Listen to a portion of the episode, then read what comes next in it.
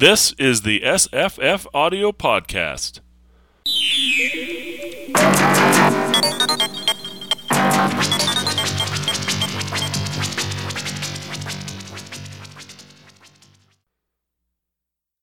Hi, I'm Jesse. Hi, I'm Paul. At least so my papers say. Hi, I'm Marissa. Hi, I'm Evan. We're going to talk about The City, or no, just City of Endless Night by Milo Hastings.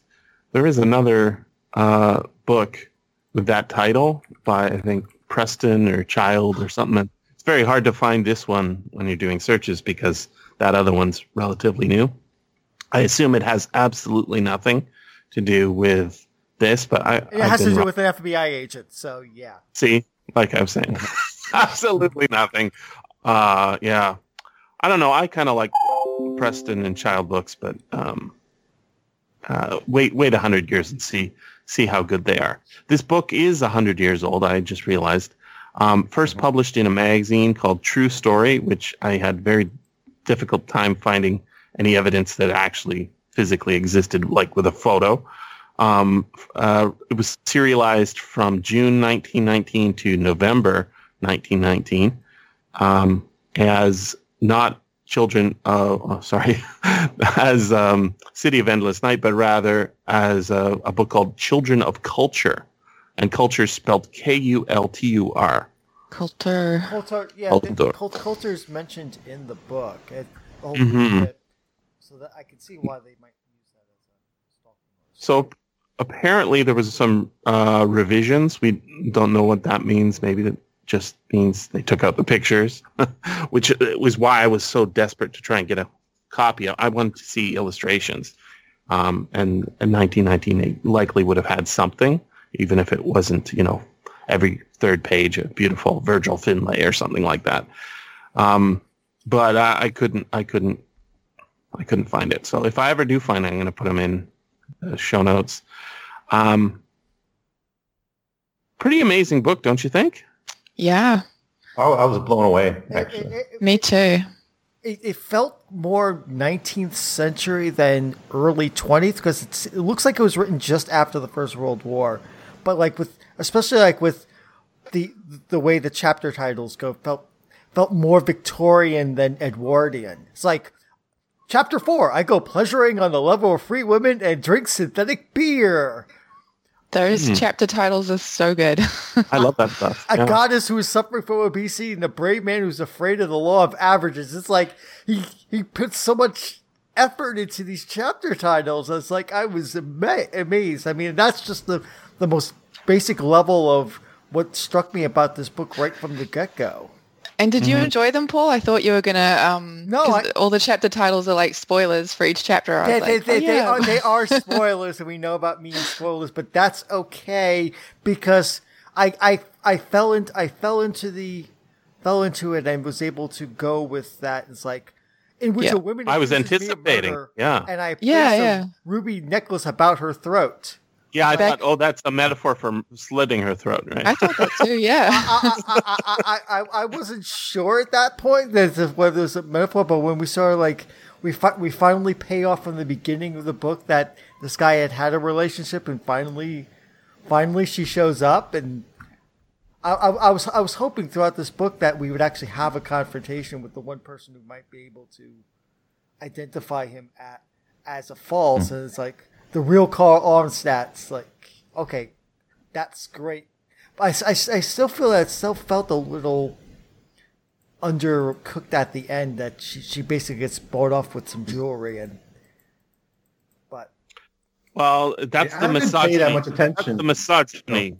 I, I, I, I, I mean it, it, it, it, it turns out in the end that it's his assistant not her that basically tries to turn him in and she he has to scramble at the end to to escape what as he as he set up these careful plans and then su- suddenly suddenly his secret is out and he's he's got to he's got he's got to run for run for it and then of course oh, Prince- I, I- go ahead Evan. you know, I didn't pay that much attention to the plot because, like, from right away, I was, I thought the whole, I mean, it's. It's a dystopian, utopian novel, so it's all kind of preposterous. Like Mhm. the thing that kept bothering me is how is this guy's German that good? It's just like a throwaway line at the beginning. that was But definitely especially one of after the 200 years, like Yeah. I, I remember what was it a Tarantino movie where like the number of fingers gave that guy away? And, Yeah. like the way he put up his fingers gave the him away as not German. Right, right. As far, know, as, far as far as the bu- right in the bar scene in uh in uh Inglourious Basterds, the way you signal Yeah. for beer, that's what gave the guy away. And I that's a that's a great scene, and yeah, that never happens number- to this guy ever. I kept on thinking Yeah, that all so- the way through, and it was the one thing that I had to just keep on telling myself, like that you just have to go with that and not think about it too much because there's no way that he could pull that off. I I th- I But think just as a as a treasure trove of of ideas that were there I, at the time, I, I think it's amazing. You said that kind of felt like a 19th century novel, but the idea is there. I don't think this could have been written in the 19th century. And you, you, you don't think, But it's still like, so- like a like a late Verne maybe, although not as optimistic. Uh, the, maybe, I mean, of course, you had it. I mean, just World War One had to have happened, and the the Britain-German conflict, and the Germany's, you know, trying to take global hegemony from from Britain, and and that whole conflict is in the backdrop of this, right, and obviously. and- but and I mean, the idea is it's and it's very forward thinking. I mean, he, he seems to get the Nazis quite right here. The You got the Nazis Oh. exactly right. Oh, oh it's God, crazy. he How gets it- right I. I actually looked at the date because when I was listening, I'm like, this can't be. Yeah, it's it's fucking Nazis. it's- Absolutely, their complete ideology, everything, their breeding programs, their Yeah, uh, uh, uh, like the final solution uh, is different, but it's the same. yeah. How do they, they get rid of the Jews? by- crazy how by accurate having he, everyone he eat pork. captured it. That, that that was kind of interesting, but well, I was wondering Uh, how much of that was in the culture already before the Nazis rose to power. Like, Clearly, Yeah, and then Yeah, when I looked up was. like the stuff with the eugenics, like the breeding programs, I never realized that that was in America already, and that Hitler had even Oh, yeah. like Borrowed mentioned it us. in Yeah. Mein Kampf, like from the American eugenics program. So obviously that was like really in the consciousness. I wanna I wanna talk about that a bit. Um, so that magazine I, I mentioned, True Story, was was uh, Bernarr Macfadden um, publication. Now uh, I don't know how closely you're paying attention to my hate list, but I have a hate list. Uh, you know, uh, current people who exist in writing, uh, anything they write or talk about just drives me up the wall. Bern- Bernarr Macfadden is one of these guys from history that I was like, you fucking asshole, you fuck things up, you lied about so much shit, uh, and yet you have to respect the fact that they're out there fucking things up, right? Uh, so this guy Bernarr Macfadden, I, I guess I have this animus towards him because uh, I hold him largely responsible for uh, uh, PE class. Uh, physical Oh. education um, was Oh, I hate him too now. uh, right. I mean, that's that's the number one reason to hate him. He had a magazine called Physical Culture, which he pushed really hard. Um, uh, I guess I have to hate William Hope Hodgson, who was really into it as well, but he died in World War One and didn't really get the whole uh, PE pushed. I mean, he was working on it, but he died. So, uh, but Bernarr Macfadden was publishing tons of magazines. He was doing editorials. Um, he was he has so many things you can hate about him. One of the columns he wrote in uh, one of his glossy magazines called Lib- Liberty was an anti-vax column. Oh, Really, really bad guy. Um, he he had like eight kids, and all of them started with the letter B um, after him, except for I think maybe one of them. This guy. Uh, well, well, yeah, and in this one, I was noting on the Milo Hastings Wikipedia entry that um, he actually, this our guy Milo Hastings wrote three science fiction items. Uh, the only one that we know about, obviously, is the one we read. But uh, there's this one called Clutch of the War God, which was fu- published in Physical Culture, uh, that magazine that was pushing going to the gym and looking at yourself in the mirror and saying, "I'm buff. I'm going to live forever." Um, which is which is what Bernarr Macfadden was like. He said he was going to live to 150. He died at 78 of a curable disease. Um, and uh, Milo Hastings, um, he he made like breakfast snacks or something uh, that were going to be nutritious and not sugary. Um, and then he was smoking constantly.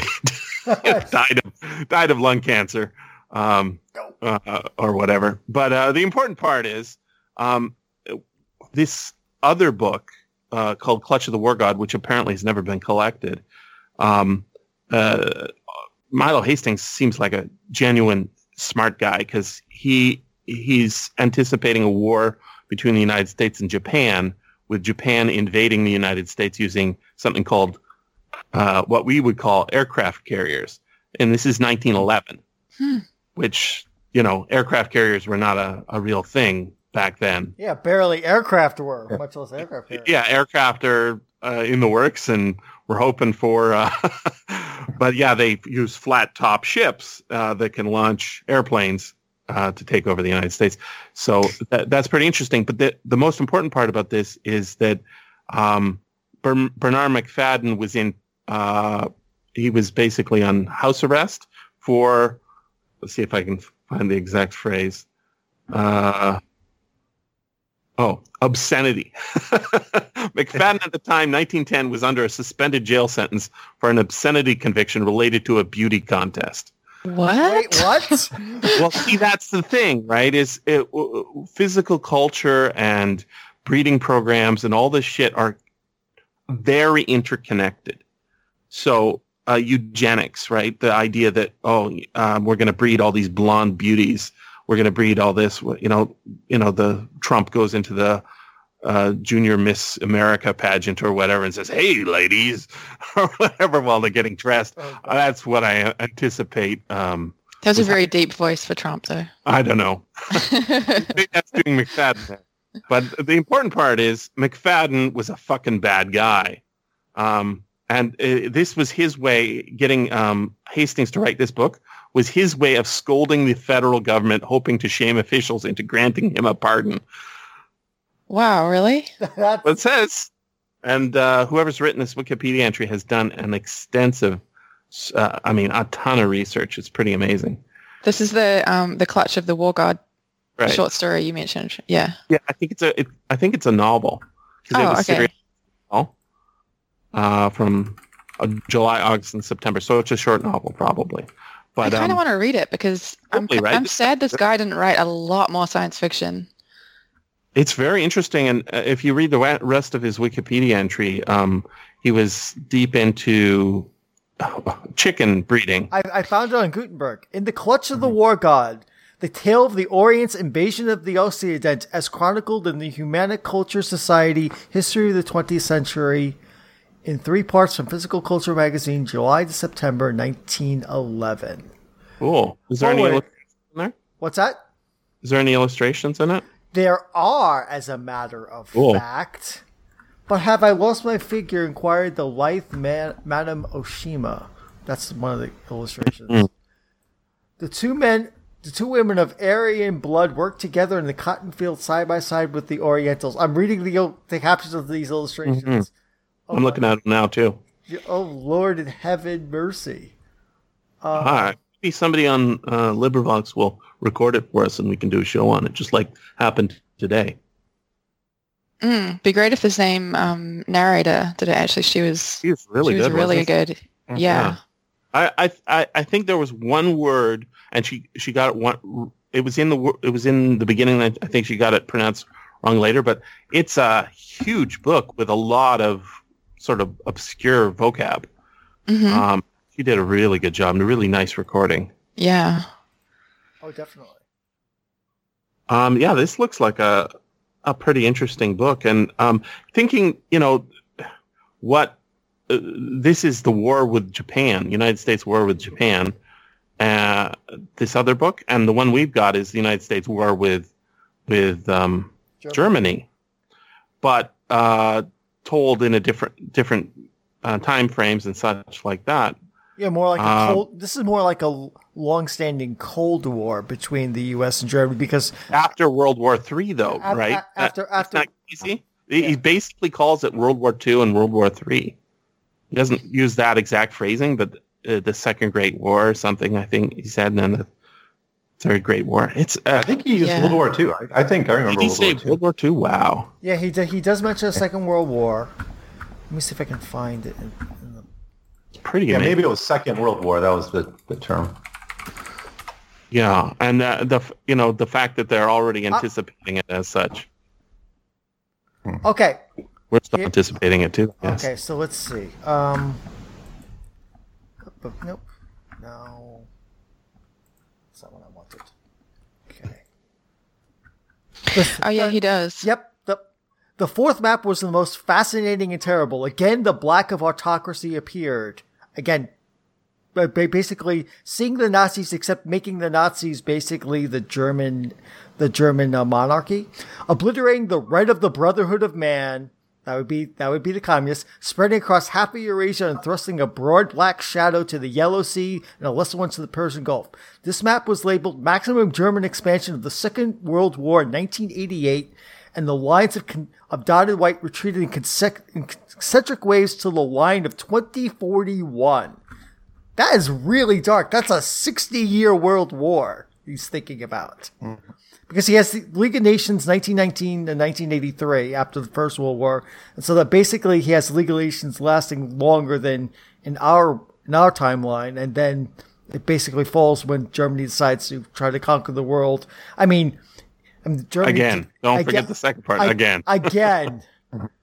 and then had to be pushed, pushed back. So, uh, I was thinking that there there's a possibility that like Hitler read this book and he said, "Yep, this," except for the part where we don't lose. like, um, there's a there's a it, I, I- I'm going to reject this premise because I I don't think I don't think Hitler read English and it was published in an American uh, you know magazine, but um, a lot of what's going on in this book, I think, is a reflection of American propaganda about uh, about Germany, Yeah. right? And yet, that propaganda is based on on philosophy that was extant, right? Um, the fact that they've got this upwardly mobile empire they're really keen on. Spanish, not so keen on their empire anymore, right? British, yeah, they seem to be keen on their empire, but turns out that they're all fagged out from too much, uh, I don't know, global expansion. Um, and the Americans, boy, they're just getting up ahead of steam, right? So there's this, this, um, him somehow distilling and capturing a particular, um, actual strain of pre-Nazism, or it, it's it's pre-fascist too, isn't it? Oh, it, it, it, it's, Am I wrong? No, no, you're not wrong. Autoc- autocracy, uh, uh, fascism is aut- autocratic. I mean, I mean, I mean, yes, we have, we have, and, and it's the weird way he goes about this monarchy. I mean, he has a monarchy, the Hohen- Hohenzollern, which was weirdly weird because I haven't heard that word outside of a out of a classroom in ages. It's just suddenly it's in this book, but but they're all, but they're a autocratic autocratic monarchy that also weirdly has a connection to the people because you notice about the whole thing about oh the workers are going on strike because they're not supporting the monarchy hmm. that the very weird politics in this book that reminded right, reminded me of national socialism definitely Well, yeah. So like I'm Germany looking at- had a that revolution in 1919, right? A workers' revolution. Yeah. So Hastings would have known it didn't go. They weren't going to go communist, right? Because they had their like the the workers' revolution was in 1919 and it failed,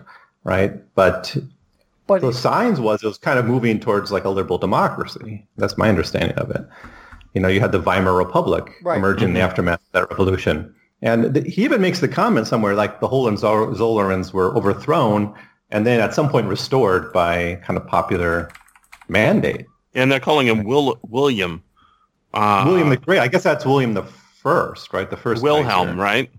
Yeah, Wil- yeah, Wilhelm the the fir- the Great in the book hmm would have been the first, I think. Maybe the second. I don't know. I'm guessing It's really interesting. Uh, like, I mean, we don't really get it as a technology novel. The, the technology is sort of never explicitly like if Heinlein was doing it, no we no would have Wi- Wi- Wi- way Wi- more. William the Great is William the Second because they talk Oh, the about second. because they talk about here that uh, he abdicated, which was William the Second because they say William the Great abdic- abdicated. So William, Yeah, okay. so it's got to be it's got to be him. The- It is true, said Heller, because of the universal education, Germany was defeated in the First World War. The working men and the soldiers reviewed, read this historical literature, and they forced the abdication of William the Great, therefore William II.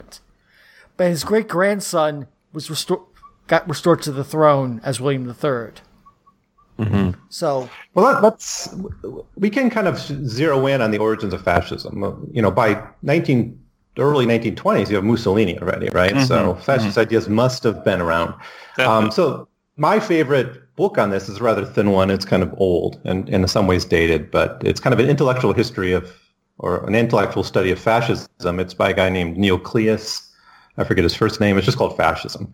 I can send you the link mm-hmm. later uh, for that. And what I like about that book is it spends a lot of time looking at the intellectual origins of fascism, right? A lot of people go to Nietzsche, but he actually even goes to like some of the the left in the late 19th and early 20th century who started focusing less on like the Marxist model of of kind of you know you, you build unions and then like when the economy reaches a certain level, then the workers' revolution is inevitable, the internal contradictions of capitalism, all that Marxism stuff, right? Mm-hmm. Some people on the left were frustrated by the lack of a workers' revolution, so they started being enthralled with things like the general strike, with which we uh, have in this like book. the movement itself, right? Which is, of course, a core idea of fascism is the centrality of will and the centrality of struggle, right? And then when you looked at the success of the Bolsheviks, there was some ammunition to this idea that it, it's struggle that brings about the workers' revolution, right? Or they even focus on things like resentment, working class resentment, the emotion of class rather than the, like the scientific socialism idea that class is economic exploitation and, you know, yeah, that whole, he had that whole big book, right? Marx did Capital. Mm-hmm. Just lays out all the economics behind it. He doesn't talk much about like in some of his earlier works, but he's not known for focusing on like the emotion of resentment. But a lot of kind of people on the left in the at the turn of the century were doing that. And this author, you know, was able to connect some of those ideas to the later development of fascism. And my understanding is Mussolini was a socialist earlier in his life. Yeah, yeah. Right. And he kind of, you know, gave up on that as as you know, not it wasn't. It wasn't. It wasn't going to work. Yeah. Yeah. So you get this kind of then this fascination of the st- of the state, and that's certainly in some leftist discourse too. So this is a this book kind of goes into that that history a little bit and shows that these ideas were floating around and mm-hmm. what the mm-hmm. fascists is they were able to like the anti-enlightenment critique that's the big one right the mm-hmm. the critique of progress the critique of equality right? That these ideas were there at the end of the 19th century, mm-hmm. right? Where they weren't was like in the middle of the 19th century. So something changed from the 1860s and 1870s when you were still kind of in this Enlightenment framework, uh, focused on progress, to this kind of fin de siècle pessimism. And uh, I'm looking at the Wikipedia entry for um, fascism and uh, uh in the section called Impact of the Bolshevik Re- Revolution. There's a photo says members of Italy's Arditi Corps here in 1918, holding daggers as a symbol of their group, which was formed in 1917, as groups of soldiers trained for dangerous missions characterized by refusal to surrender and willingness to fight to the death.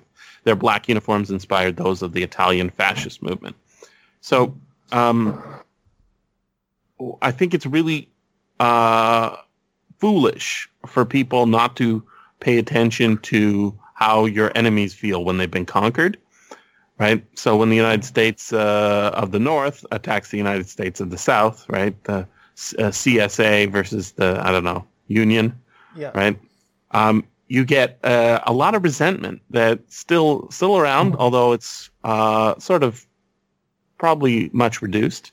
But um, at the time, uh, you know, 30, 40 years after, 50 years after, 60 years after, 70 years after, there's still a lot of resentment there, right? And you get echoes of this long, long after. Well, Italy... The strongest fascist movement were losers. I mean, Italy That's what I'm saying. But Italy, Italy didn't get what it wanted in the war. Right. I mean, and, it lost like a million people and it didn't really get the territorial gains it hoped for. So, you know, there was resentment there too. But like Hungary, um, Austria, Germany, these were the losers, and they're the ones who. And Germany, um, course, and yeah. hit, you know, and Hitler, and look at look. I mean, if you look at what Hitler uh, who he was. Right, he was a common soldier who felt like uh, he was betrayed by his bosses.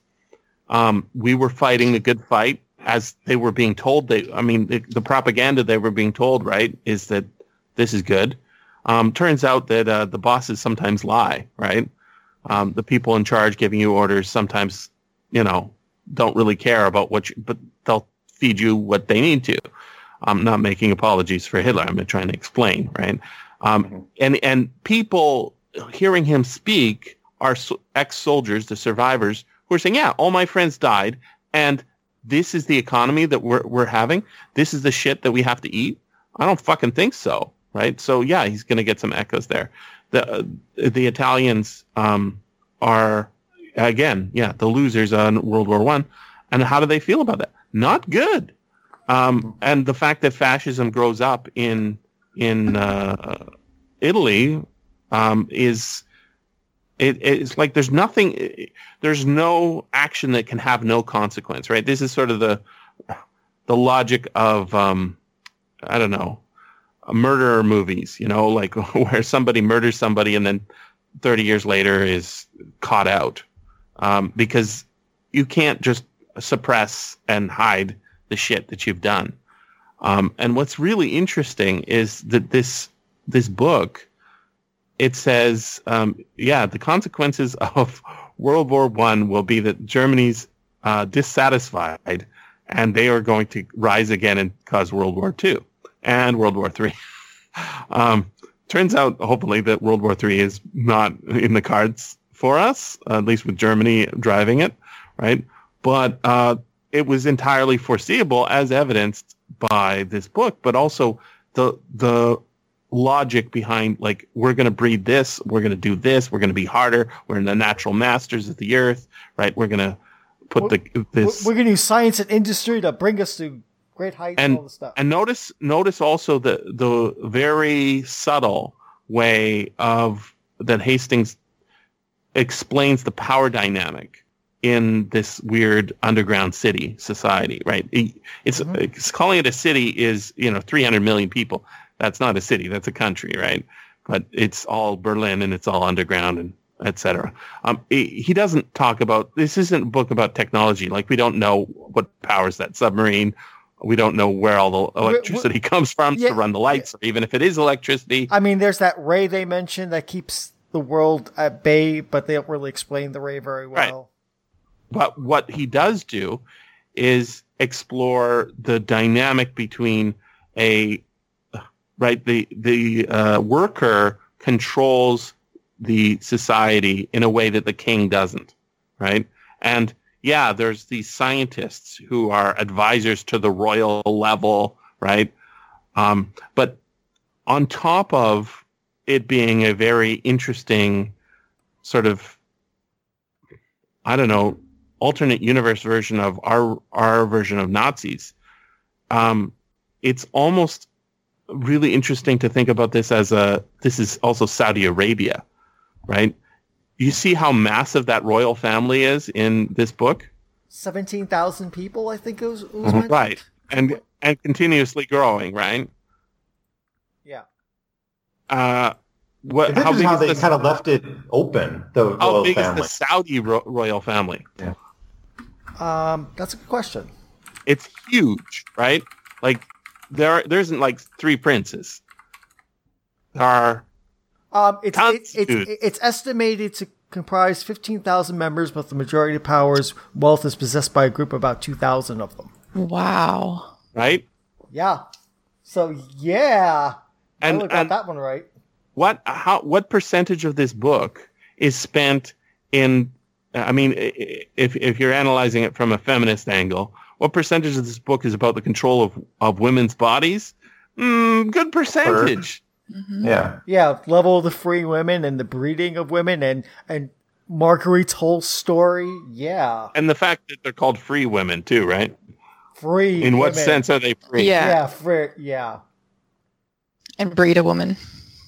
It's it's crazy. This book is is um, super interesting science fiction, and yet absolutely de- technology free, right? Uh, it's all uh, it's about, all about the social systems. It's, It's it's tech social- free. There's a Yeah. lot of science in there though, with um, which I think comes from him being a chicken farmer, which is just so cool. It's like all the breeding stuff. Mhm. There's a lot of and like nutrition as well. I think he was a nutritionist, right? Oh yeah, and, and uh, that's what he wrote articles mostly about for uh, Bernarr Macfadden, who you know was this guy who was trying to perfect himself. Right? He was he was always in the gym working out, and also uh, you got to eat the right foods. He's a vegetarian, right? And, Yeah. So once I looked that up, and as I was reading it, I was like, oh, now I get like all the like the breeding levels and the scientific management, uh, uh, not just of uh, society, but of, of individuals and, and breeding programs.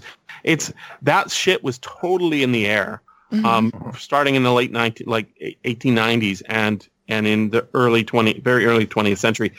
Uh, Germany's sort of obsession with it is how I guess we normally come to it is that you know Hitler did have breeding programs, just like well, I'm not him personally, but um, the the Nazis had breeding programs that. Oh, by the way, um, Himmler, right?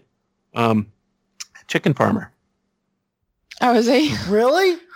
That's crazy. That's bizarre. Well, Well- Mendel was a was a, f- a farmer of types, right? Wasn't he? Me- He was kind of hands on. Mm. yeah, Mendel was Yeah, he did also. like the flowers, I guess, or Yeah, And the peas. he was in plants. Yeah. yeah pea pods. And the was- thing is, yeah. is when when they talk about Himmler, um, they uh, you know in the in the propaganda videos, and rightly so, they're not trying to glorify him. They always mention former chicken farmer, right? Um, yeah, but he's bringing. I mean, I don't know if you guys have ever bred chickens, or you know, more importantly, uh, had chickens to make eggs, but they produce a ton of eggs. Like they mostly, you get a few chickens together, hens, that is, and they'll even if they don't have a um, a rooster nearby, they will produce an egg a day, sometimes more than one a day.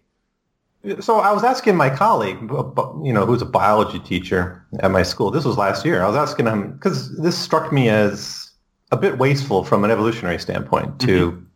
to to lay an egg every day, right? And he, he was trying to explain it a little bit, but I just assumed this was all bred into them. Mm-hmm. I wanted to know what nap, whatever the chickens were domesticated from. Do they lay an egg a day? That was my mm-hmm. question. Mhm. I never really got it, but it it seems that must have been human breeding because it seems very wasteful. From It does seem wasteful, right? I mean, it's, you lay it's an unfertile egg every day. yeah, it's costly, right? It's costly to the chicken. Yeah. uh, you know, getting that much uh, calcium together, i if it doesn't come in into your body via food, it goes out of your body via your bones, right? Because Mhm. it's generating, it's constantly in need of generating, and and the fact that um, one of the patents that Milo Hastings is uh, recorded as you know filing was for a massive like million egg um, uh, incubator. And one of the things I was reading about, uh, it said uh, how it worked is there, there's a fact about eggs is at the beginning they need heat and they absorb heat, and at the end of their um, uh, incubation they uh, exude heat, right? Because at the beginning they're just basically protoplasm, right? Uh, there's not a lot of activity going on in there or if it is, it's it's uh, on a very low level. And by the end, there's like muscles. And uh, if you've ever had a held a baby chick in your hand, they're hot, just like you know mammals. Birds are hot, right? In fact, they're hotter than mammals generally. Um, so his plan was to use the waste heat from from the uh, late uh, eggs to heat the early eggs, right? So that you wouldn't even have to have the energy put out. Uh, you know, it would be self self organ. Uh, basically, you could almost turn it into a factory, right? You could turn it into a machine, so that uh, you know those uh, science science fiction nightmares where you've got a machine that creates a gay, gray goo gray goo problem, or you know pr- turns the entire planet into paper clips or whatever. This would be the same thing except for chickens, right? Um, taking the eggs, um, making sure that the hens have more time to collect more food, and the incubators are constantly cracking new eggs open and making more chickens, and the system is, uh, you know, generate. And that's really what the breeding program in inside this city of endless night is, right? They've taken it to a scientific thing instead of just applying it to animals, which we've been doing for a long time, and they're getting really scientific, you know, with the uh, it's Ford, right, with scientific management of of a factory floor. He's applying that to the chicken industry, but then he's saying, no, we'll take it a step further and we apply it to the human production industry. And th- that was explicitly Hitler's idea, right? Is that we're going to outbreed our enemies, make more of our soldiers and put them on the field and we'll win. And yeah, this was sort of, I mean, it wasn't all like lab stuff. A lot of it was social policy. So mm-hmm. my memory was the system like a, a, lot of it was encouraging women back into the home, right? A lot of it. So married couples would get these loans for every kid they had. And if they had four kids, I think it was, those loans were forgiven. So a lot of in you know, some people have analyzed like the Nazi economy and pointed out that they didn't even go into full full war economy till like 1944, mm. right? You know, that meant like getting more productive labor out of women, right? But you know, that may have hurt them in the long term. Certainly did. But you remember uh, jump to full war economy early on, but some of that certainly had to do with this idea of women should be pumping out kids, Aryan kids, anyways. Did you uh, remember early on when he's getting introduced to the societies, got to his apartment in this book, and then uh, he's looking at the map of the levels, which I really want to look at more. Um, we only have that one from the review in the Syracuse newspaper. Yeah, I really wanted the map. I want to see. I want to see yeah. those maps a lot more because mm-hmm. I, I spend time gazing at them and going, "Oh my god, this is so well worked out." Um, in any case, he uh, he's told like um, he meets some dude and he says, "Yes, I have 114 children or something like that." Right? Yes. Like, dude, you're like 28. What's going on? Um, well, that's uh, you only need one cock for a whole bunch of chickens, and that's to produce uh, viable eggs, right? You only need one rooster. Uh, that's why, in fact, roosters want to kill each other, and and then you'll lose both roosters. Right? It's 140, 147 children, 104 of them sons, 58 already have a captain's rank, and 29 of them colonels. My children of the second third generation number above 2,000. Only three men living in Berlin have more total descendants, and I am but 78 years of age. If I live to be 90, I'll break all the records of the eugenic office. Yeah, it's it, it, it's like. But then yeah. why so few women? That's what I didn't understand about this. Wouldn't you have the isn't it a bottleneck too? Like it's only twenty percent women or something in this society. Well, apparently the women are having no trouble if, with childbirth these days. I yeah, know. I guess. And then the, some of those women uh, that he meets on the free level, right, are are producing have already had kids and notice that, that they don't spend a lot of time with their kids we don't spend any time with any children in this book um, but i want to compare this to uh, the actual nazi breeding program called the Lebensborn. Um, mm-hmm. This started in 1935, finished 1945. Um, but basically, they would have dorms of women who basically they've kidnapped um, or you know convinced to live in these places. And guess who goes to breed with them? It isn't just regular guys; it has to be Aryans, right? Uh, so it's mm-hmm. Nazi SS guys, and the the people who were created in this system, there are some of them are still alive. Isn't that crazy? Like this, mm. they actually did this shit. Mm-hmm. And and and it's you know these aren't families, right? And that's that's really explicit in this book as well, right? That people don't have families, right? The men, yeah, they're, they're just pro- produced. That's right, and the only exceptions to that seems to be in the royal level, right? Which mm-hmm. is which is again you know, there's uh, we don't see as much of we don't really see any children at all, right? I, I don't think there's a single child in the book. He goes to a school once. Oh, that's right. Yeah, but they're all grade twelve, right? Or are they twelve years old? I think they're twelve years old. Um, and then they do their their teaching methods are scary, man. Hey, uh, yeah, yeah, that that that that, that classroom. Yeah, that Yeah. classroom was just insane. Yeah, so it, it's really strange that this book is is a dystopia, but um, because all of the uh, sort of the Nazi murderous aspects are, um, I guess, not on. They're not really happening, right? They they are the plans. That's what they're going to do when they get out, right? When we get this breeding program under underway, and we get this, uh, you know, when we break out of here and take over the world, then we're going to literally genocide uh, all the coloreds. Um, their explanation how they got rid of the Jews um, was that they they made it mandatory to eat pork. Right, like that that would have done a lot of Jews in. Right, uh, that they they would have left the country if it was a law that you had to eat pork.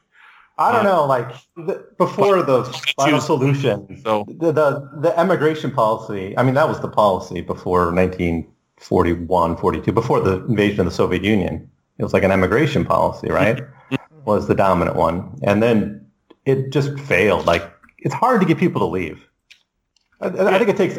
I, I think it's going to take more than in demanding people eat well, where are they going to go too? Right, like. Uh, Mhm. uh, you know, if if you if you can afford it, I mean, people did leave. They they'd get on ships, and you know, like a ton of Jews ended up in Shanghai.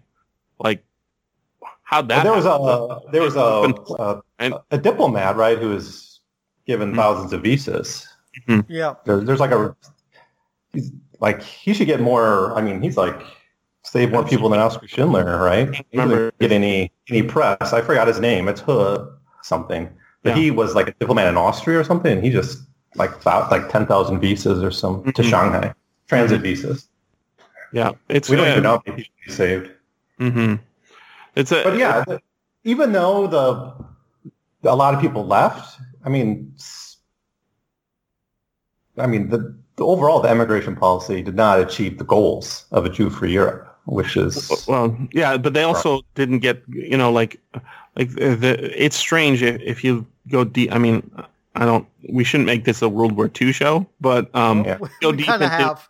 I know, but it's so interesting, right? Because it is so connected. But I just want to point out that you know, like the the policies that Germany had over Jews was one thing, and then the policies they had over Jews in the occupied countries that they took over is another, right? Yeah, so like the German Jews are actually treated a lot better in a certain sense than the Austrian Jews and the uh, Polish Jews. Jesus Christ, that was bad. Yeah. And uh, you know, like basically any occupied country, there was a different, slightly different policies, and there wasn't like a single plan. This is how we like. W- one of the one one of the ones I was reading about um, was some guy came up with a plan that you uh, gas Jews in trucks, right? And you, you just yeah, that was like the- Como. Right, and you just put the hose of the tailpipe into the back. The problem was is it was uh, the the people would try and get out, and they would break the axle of the truck. They'd all move to the back, right? And oh, that that's not going to work. Like they're they're trying all sorts of shit to get their orders done, um, and please, you know, Himmler and all that, but it wasn't anywhere as systematized as what we see in this book. And that's so what's so interesting is is he's taken um, some actual German um, uh, interests and some German beliefs and merged them together and says, well, this is what could result if we did this. Like, for example, I, d- I don't know if you guys know, but Germans um, traditionally were really into chemistry, right? Like uh, lens grinding is not exactly chemistry, but uh, the how to make that glass super clear is kind of chemistry and or alchemy, right? Um, and the inventors of a lot of the um, synthetic drugs like um, amphetamines are out of Germany. Um, the remember during World War II, uh, Germans don't have enough um, fuel for their vehicles. They're busy making artificial fuel, right? Synthes- uh, synthetic gasoline, right? Instead of uh, from ga- from uh, oil, they're taking uh, coal and turning it into gasoline, which is a it's an involved process.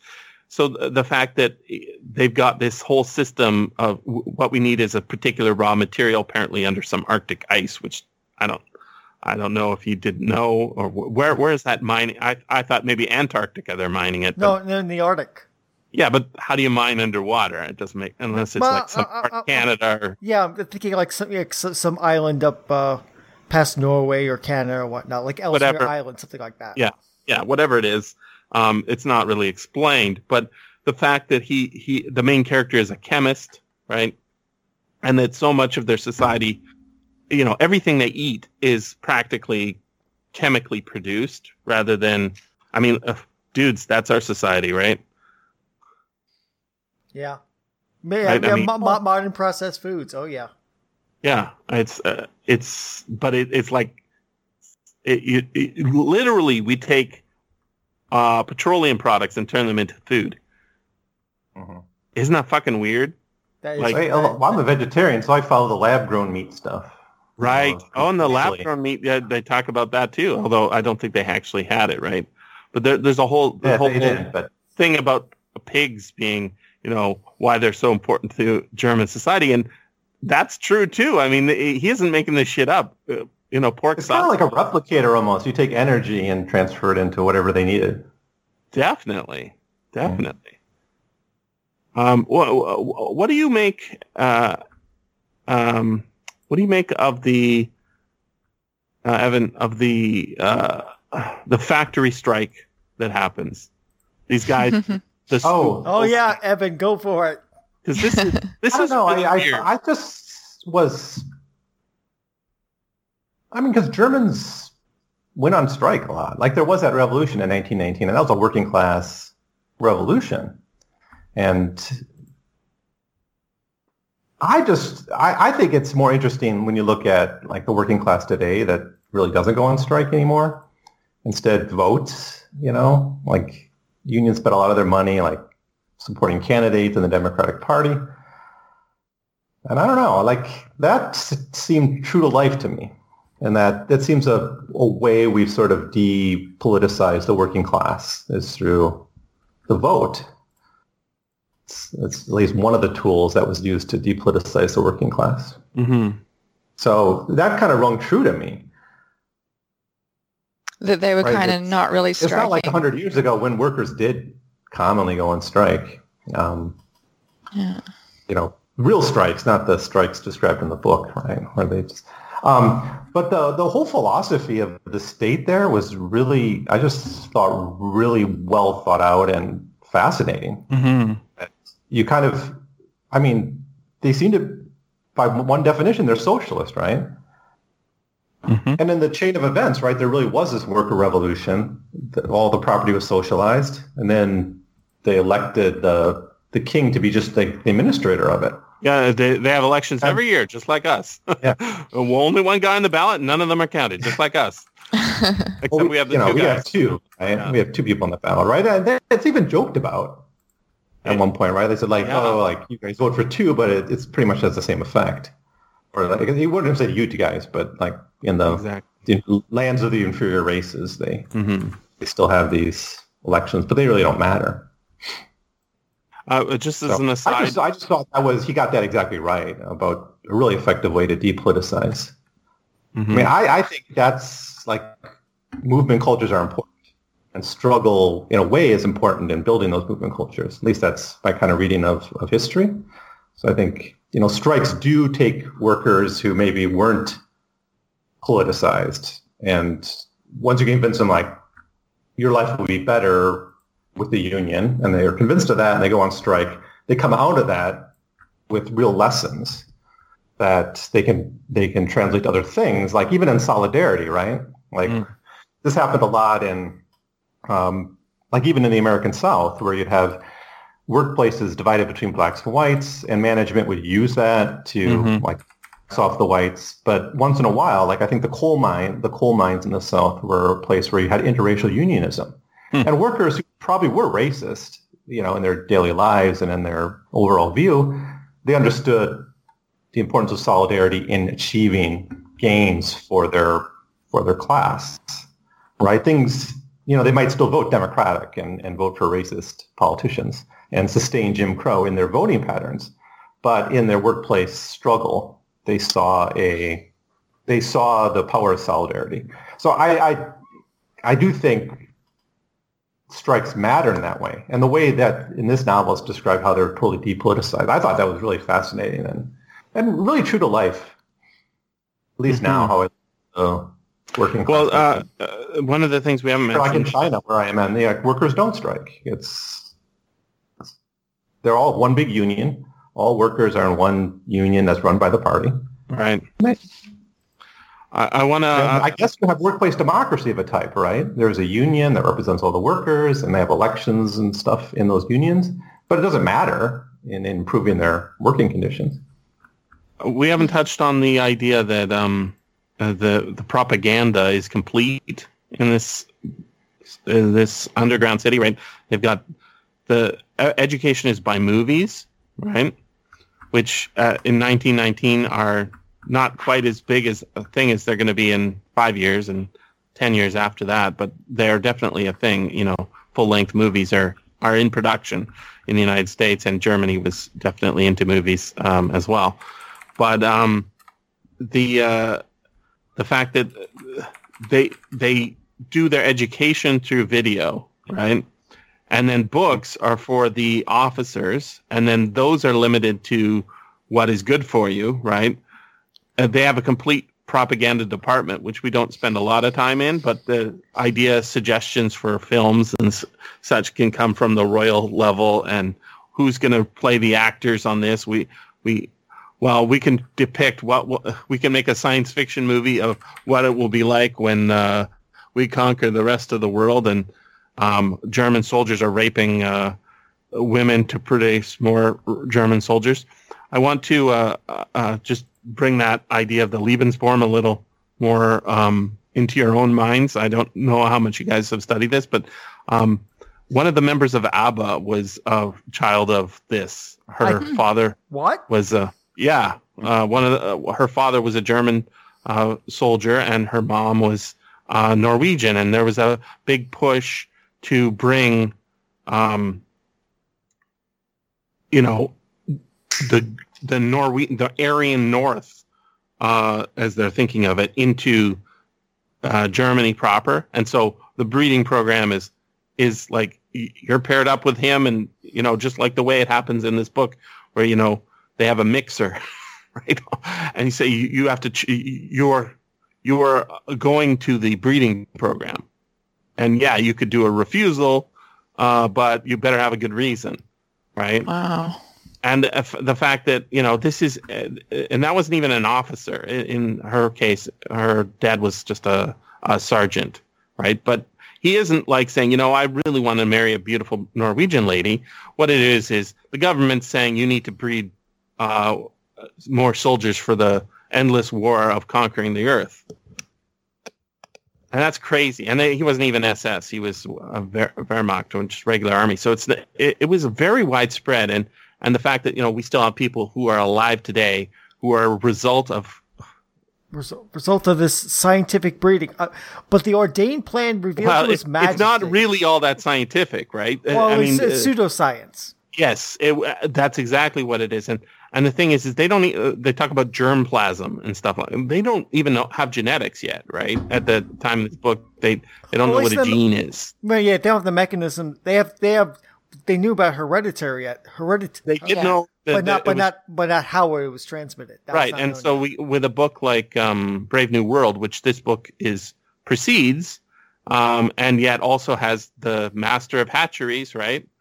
Um, it, it's kind of interesting to think of how that Brave New World is basically as uh, an American benign version of this and not underground, right? Right. But it, yeah, especially could, in making workers uh, like genetically predisposed to their job.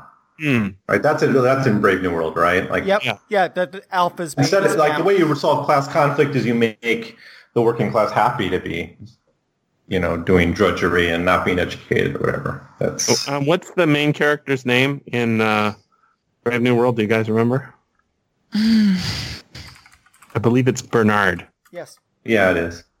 Might be related to Bernard, the guy who is so pushy on this. I don't know if that that's where it actually came from, but Bernarr Macfadden, uh, in my mind, is the guy most responsible for for for for American um, gyms, and um, and he was much of a, he was really into breeding himself. Bernard So- Marx, to be precise. I- Indeed, and that's Yeah. uh, that's the right. It's bringing all this uh, these ideas together. And, yeah, and of course it's Huxley who wrote it, right? But Yep. Oh, um. Bernard Bernarr Macfadden's magazines were in the UK, and and William Hope Hodgson was writing for, I believe he was writing for Physical Culture magazine as well.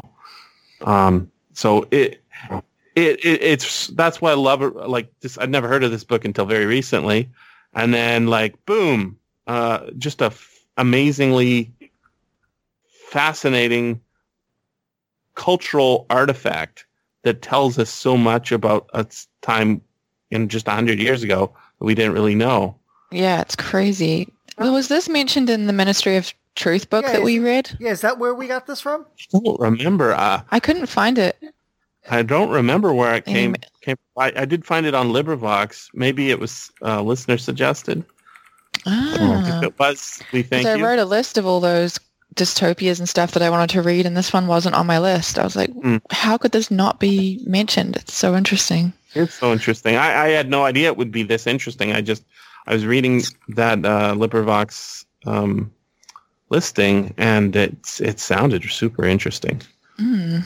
Um, by the way, did you guys notice there was a um, early on uh, there was a reference to Bell uh, Bellamy, Bell Bellamism, I, I think it was. Oh yeah, Yeah. I did catch that.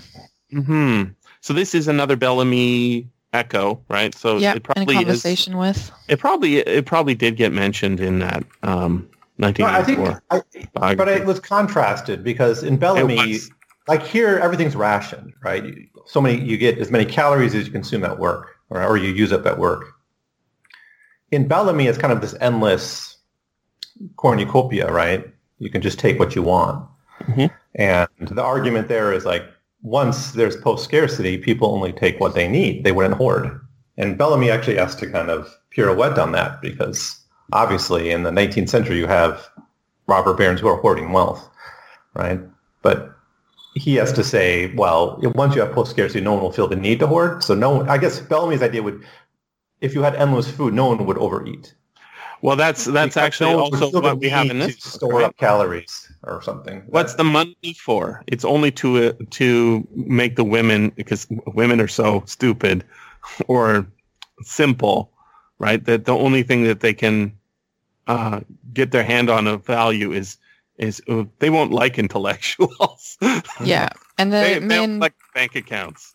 yeah, and if the men either don't want or can't reach the free woman, then there's no point having money. That's right. but uh, you know the fact that you have a million marks you can't spend. We Yeah. can get more women. Well, yeah, but they, there's a max. You can only spend 200 a month per woman, right? Right, right. Yeah, which is a really weird economy. Like, because because because even when he get when he's gonna get the million dollars, like, well, how much can I spend? I can only spend two hundred a month at a time. So, and that that's the whole subplot. Oh yeah, buy her buy her a necklace, which is a really weird way to get around that restriction because obviously she could do she could pawn that or do something else with it. The very strange economics in this book. hmm Now there is a, another connection that I, I'm trying to remember the name of it. And I, the good news is I have a way to find out. But Paul, do you remember there's a book early on? Uh, it's just totally blanking the title uh, and the author. But we did a podcast on. It's about a guy who is traveling through Europe, um, and then he swaps places with the prince. What's oh, Prisoner of Zenda. Prisoner of Zenda. Okay, so this is kind of a think about it aloud. That was a whole uh, the Zendian phenomena, uh, or Oh, what was the name of the country of Zenda? R- Ruritanian fantasy. Ruritania. Yeah. That's right. So this is a kind of blending of of a Bellamy response with a Ruritanian fantasy, and in, in, a, in, a, in science fiction clothing, absolutely. right because, I mean, I thought at the beginning the fact that he gets knocked out and then wakes up and he sees himself in the it, I thought, oh, it's all a dream, right? But that never comes back. I don't think we ever get any kind of echo later on that that's the case. So it's just a situation where it's a Ruritanian romance or the Prince and the Pauper, right? Where you just have a swap so that But you the have a novel swap of two chemical engineers, although he's better than his counterpart, who which I look like found funny. other, right? I, Yeah. I, I, I found that funny. It's like the, the reason why he was found out is because he's more competent than the person he replaced. Mm-hmm. That was hilarious. But but his competence is also based on the fact that he has knowledge that they don't have, right? True, but I think he just has a better work ethic. I, I get I get the feeling that that the real character is kind of kind of a lazabout, and yeah, he, he, this so or he has he's, to he's prove just non-creative, right? That th- Yeah. there's a whole thing about creativity in here that was pretty interesting, and like how what ma- what the, there's a contest, right? The kid needs to imagine. Uh, this is in the schooling thing, right? Uh, he, he gets a reward if he is sufficiently imaginative, right? And his thing is if if water had four nitrogens instead of uh, two hydrogens, then we could reuse the nitrogen and recycle. I thought, you know, that's actually exactly right. It, that's science fiction thinking right there, right? If you grow up in a, a planetary system with um, that's low on hydrogen and high on silicon, it doesn't mean you can't have life. It's just that, or carbon, I guess. You, you, you just have a different chemistry, right? And maybe it's reduced. And you, then you get a book like um, uh, Dragon's Egg, right? yeah, or or Mission, Ford. or, or Mission in Gravity. Yeah, Right. And you get just a, a whole different sort of interesting way of thinking and what would it mean if, right? And that's why when you read a hard SF book, you, you find yourself like, oh, this is very interesting. Um, and I, what, what I think is so interesting is that you can do the exact same stuff in soft SF, social science fiction, with a book like this, where he's basically fucking nailing so much of what we see as, you know, Nazi Germany, even though he's getting so much wrong, because he's really thinking through what it would mean if you act. I mean, there's probably dudes in Germany who are ta saying exactly this stuff. He's picking it up and saying, this is a real strain of sh- shit going on. It resonates with, in my own mind about uh, scientific systems of, you know, uh, breeding and eugenics and all that shit that's going on. The people who are pushing eugenics in Canada, United States, England, and Germany, they don't say, you know, um, I'm doing this because I have an evil plan to make a race of supermen that are evil. They say, I'm trying to help people. I'm trying to save save Germany, make Germany great again. or just make Canada great again. Like they they have programs where they sterilize native people. That's like fucking evil, right? Well, they thought they were doing a good thing. What makes them wrong? It's fucking evil, right? Yes. but they don't see it that way. They see it, oh, it's a good thing, right? Mm-hmm. And uh, and so what makes it what makes something a good thing or a bad thing is is not just the fact that you have an idea, but here he's taking ideas that were in the system already, right? We we wouldn't blame Milo Hastings for for Nazis. I mean, maybe maybe if Hitler did read this as I'm going to do this. I don't know. If that's yeah, I'm not sure. We, yeah, we can't lay it at his feet. He's no, no, no. He absolutely. I, I don't think anybody would hold him responsible. Um, what what he because it's not close enough, I guess, in a certain sense. But also, I don't think there's any evidence that you know. But also, he's he's just a chicken farmer tapping into exact like uh, of what's in the air, like you said at the time. So he's Mhm. just there's probably a ton of people thinking about the same stuff, including. Hitler. Totally. And you know, uh, um, with if you look at H.G. Wells' stuff, right? He he's inordinately pl- proud of a bunch of things he probably shouldn't be as proud of. But he had a story called uh, "The Land Ironclads," that is basically it's about tanks. yep. Except the closer you look at it, the less you think it's about tanks, and more it's more like trains or tractors that are really big that uh, are designed for. You know, but the thing is, is for World War II, it's all about tanks, especially in Europe, right? I mean, if you want to if you want to win battles, you have to have tanks. You also have to have airplanes and, and bombers and stuff, but you can't take land with with uh, airplanes. You can only bomb the shit out of it, right? But you need tanks to go into a town and take it. Um, and if you don't have tanks, you're dead. You just can't win. And so it's important to think, you know, all those people who died from tanks uh, during World War II. I mean, there's a big game online. It's it's not as big as like uh, what's World of Warcraft or no, not that, one of those free ones. Um, I don't know. There's a huge game online for kids that everybody plays. Um, Minecraft. and it's neither of those ones. Um, it's like PUBG except uh, free, uh, and it's cartoony. Fortnite. Fortnite, that's the one, Fortnite. right? By the way, all the kids who are playing Fortnite have no idea what Fortnite means. just like you know, what if what a Fortnite is. They just like it. I mean, why is it even called that? In any case, there's a big game called World of Tanks, right? All the many many hours that those kids are playing, and I guess adults too are playing World of Tanks. They don't think H.G. Wells is responsible for this, and all the people who died from tanks don't think he's responsible. And yet, even though Wells is not exactly describing tanks, he's pretty much describing tanks. Um, the fact that he's thinking about it and thinking what it would mean to the tactics and how it changes is very important. I mean, this is really what science fiction is, is, is like, holy shit.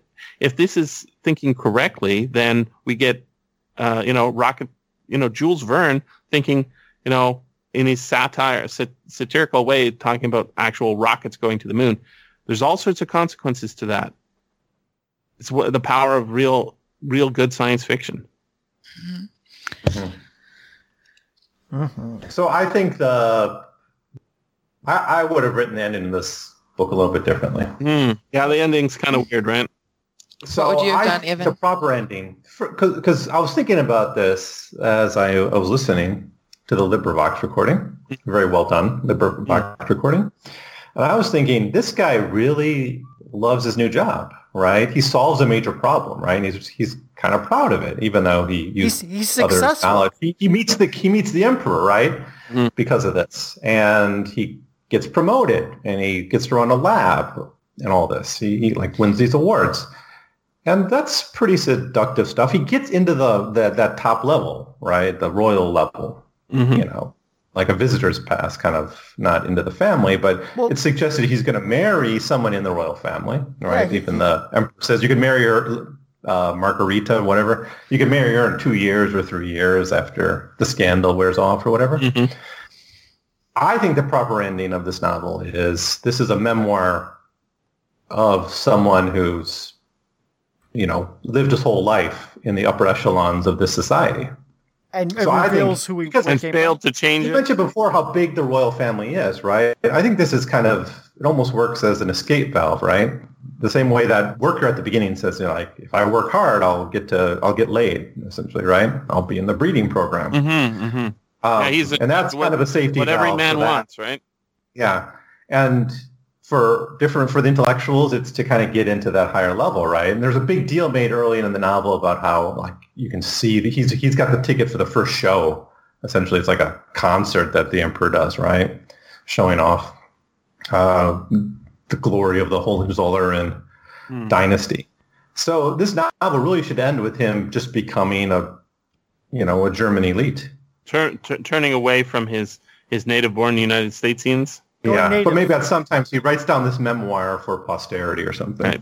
Right. or as a joke. found yeah dies. so uh, make it a found document uh, found amongst the papers of a traitor yeah. That that's that's how I think it. or make it a book in that Kinda knew library how it was gonna end up. yeah remember that But- library that they the um uh, that that's a whole aspect that I, th- I thought was really interesting is that he's actually not only is he anticipating the rise of of Nazis Nazis um, and their breeding programs and all that stuff, but he's also anticipating the rise of the anti-Nazis within the Nazi system. Like there were a ton of people who wanted Hitler dead and wanted to end Nazism, um, and they were in Germany and they were working. they- They're in the system, and they're like, "This is fucking insane. We're living in insanity world." And you can't say that, right? That uh, not only that gets you arrested, it might get you shot, depending on what time of the war it is, right? It's the beginning of the war. You you just be relieved of your command and uh, retired, right? But if it's at the end of the war, war, you will be hung on a meat hook after being shot, right? And then you get uh, like as tr- uh, you're a traitor. But you know the number of people internally who wanted to. Jesse. Oh, yeah. So that, I, I, that's thi- I, on Jesse. I, I, I think we just lost Jesse. Yeah, we did. Okay, Well, so I'm going to try to get. We it lost back in. Jesse. We lost. We, we lost our podcast though. So yeah. So I don't. I don't even know where it was going, so I can't finish the thought. for I'm going to try to get him back in.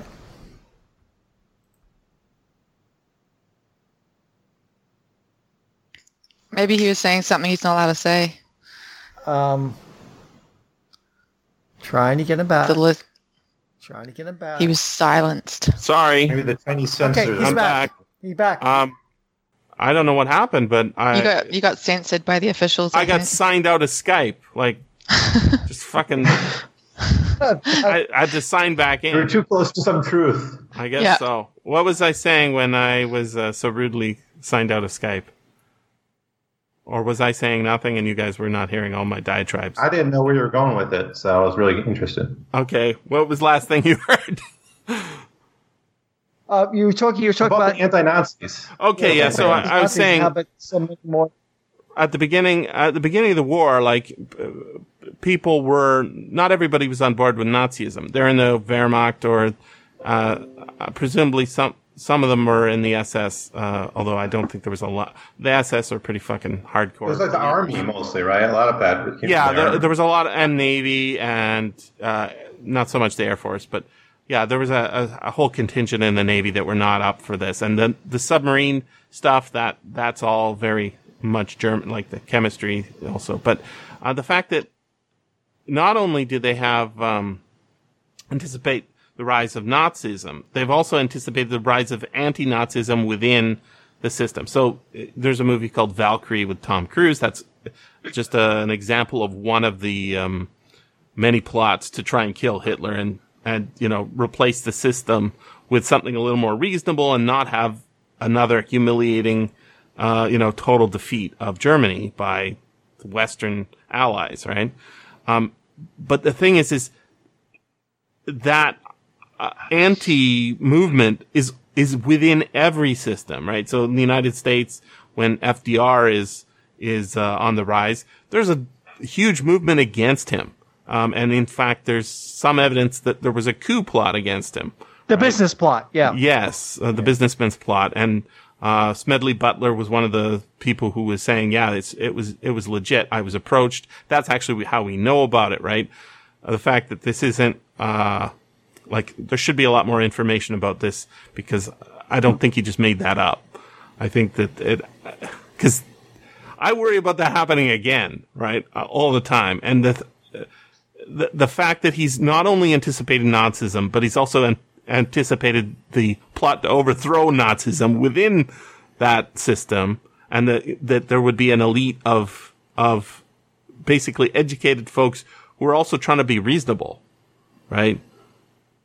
The, it's it's maybe the system we have isn't isn't all that great, especially with all these um these uh, royals being born and like it, it's unsustainable, really. I mean, how can you have a fifteen thousand person large royal family, Saudi Arabia? Saudi Arabia. How can Saudi- how can that can how can that go on continuously forever? I don't think it can, especially when you know we've got an oil problem or a carbon, uh, carbon greenhouse problem. gas problem, right? I mean, it can't go on forever. And what is the backlash going to be when all of those people suddenly don't have jobs? See what happens to Hong Kong when what uh, the, what the astounding statistic. Um, I keep thinking about this because it was in that speech um, uh, by the Ng lady. I can't remember her first name. Jeanette Ng. Um, she Yeah. she was apparently uh, in what was it? Twenty years ago, um, forty percent of of China's um, entire income was uh, generated in Hong Kong, and now two percent of China's income is generated in Hong Kong. Wow. You you want to see Yeah. what happens when uh, you get you know a whole bunch of people who were thought they were doing really well, and suddenly now they're not doing really well. Um, you get revolution. What's going to happen when the oil runs out, or we try and make the oil run out, hopefully, um, by not pumping it out of the earth at a maximum rate, uh, you're going to get a lot of upset folks because they won't they won't like being no longer on top in a certain sense. Right? And, and, and we'll and we'll fight we'll fight tooth and nail to try to get back to that position, to the ruin of anybody yeah, else. Yeah, they'll assassinate whoever they need to. They'll form whatever plots and and like how do you negotiate your way out of that? It's it's tough, right? I mean, uh, Wilson is largely responsible for uh, I think a lot of the ills of the early 20th century and a lot of the ills of the 21st century in terms of promoting racism, um, a, a f- sort of official state racism and and also like getting into World War One and expansionism. But he is not wholly responsible. He's just the guy who made it sort of a legit policy, right? And that the you know the 14 points and all that bullshit about the UN. Well, I guess in this case it was the uh, League of Nations, right? It's it's so important to take take note of the tiny detailed trends and it's so evident from this guy and his book that holy shit. Yeah, I- has anybody got it? I was struck by More right? Hastings because he does have his alternate history here, starting with World War One. Mhm. But he still has this, like, he still p- seems to have a lot of blame towards the United States for the failure of the League of Nations, which, of course, many historians agree with. Right? The U.S. didn't join. Yeah. You know, they kind of didn't sign Versailles.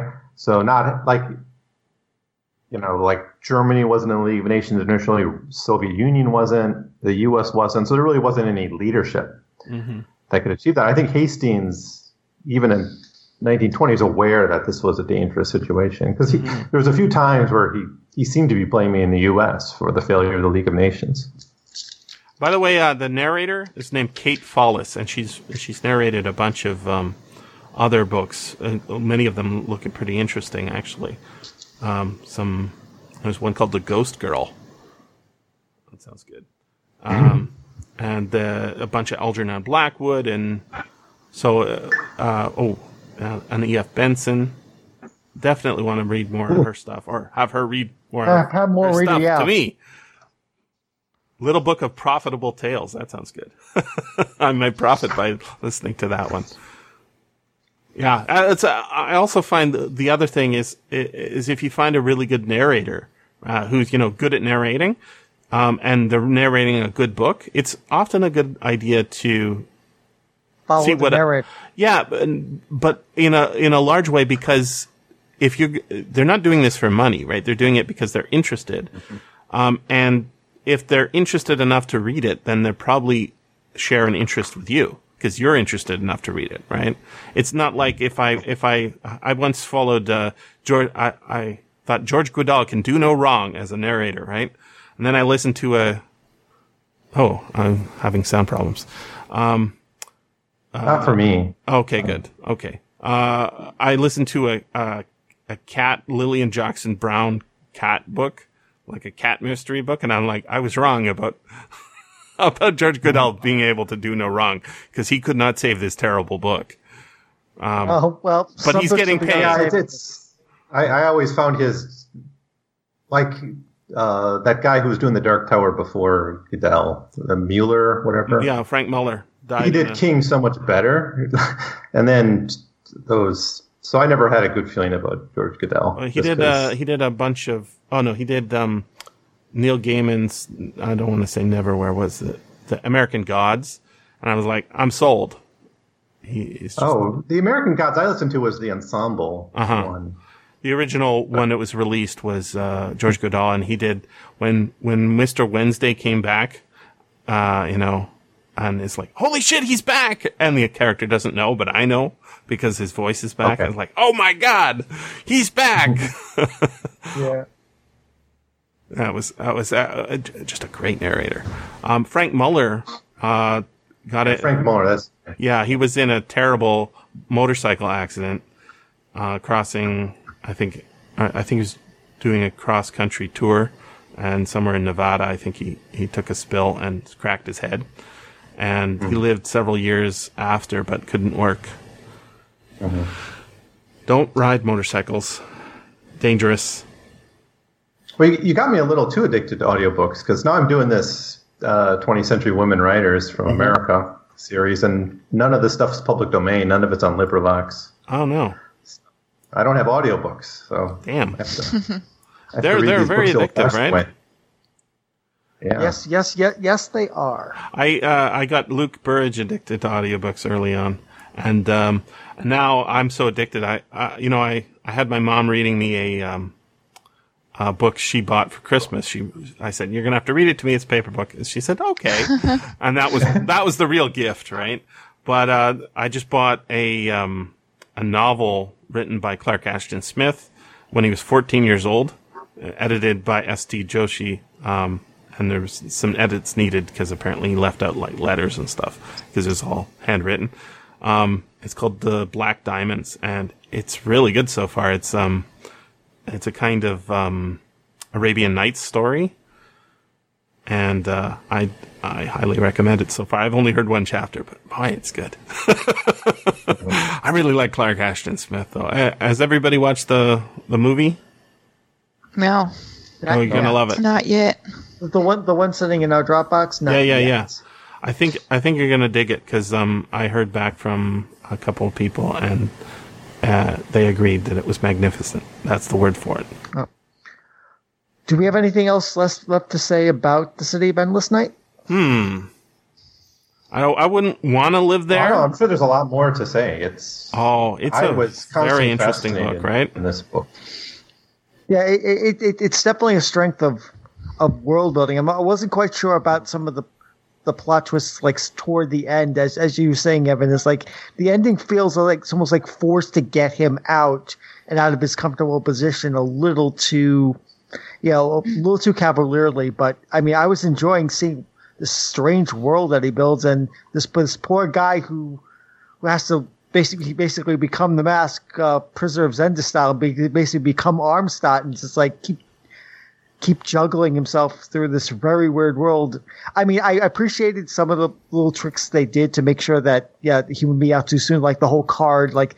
Yeah, show this. Have this card. If you if you do something strange, then you can go to the hospital. that was so good. Because other, otherwise, the, the book could have been over in chapter two when they figure yeah figure out there's something wrong with him and he gets locked up. So there had to be a mechanism. So I accepted that, but but but by the end, it's like okay, we're gonna really push him out, and Marguerite's gonna s- sneak on board. Uh, it feels a little too pat at this point, but I, feel enjoyed like- the ride getting there.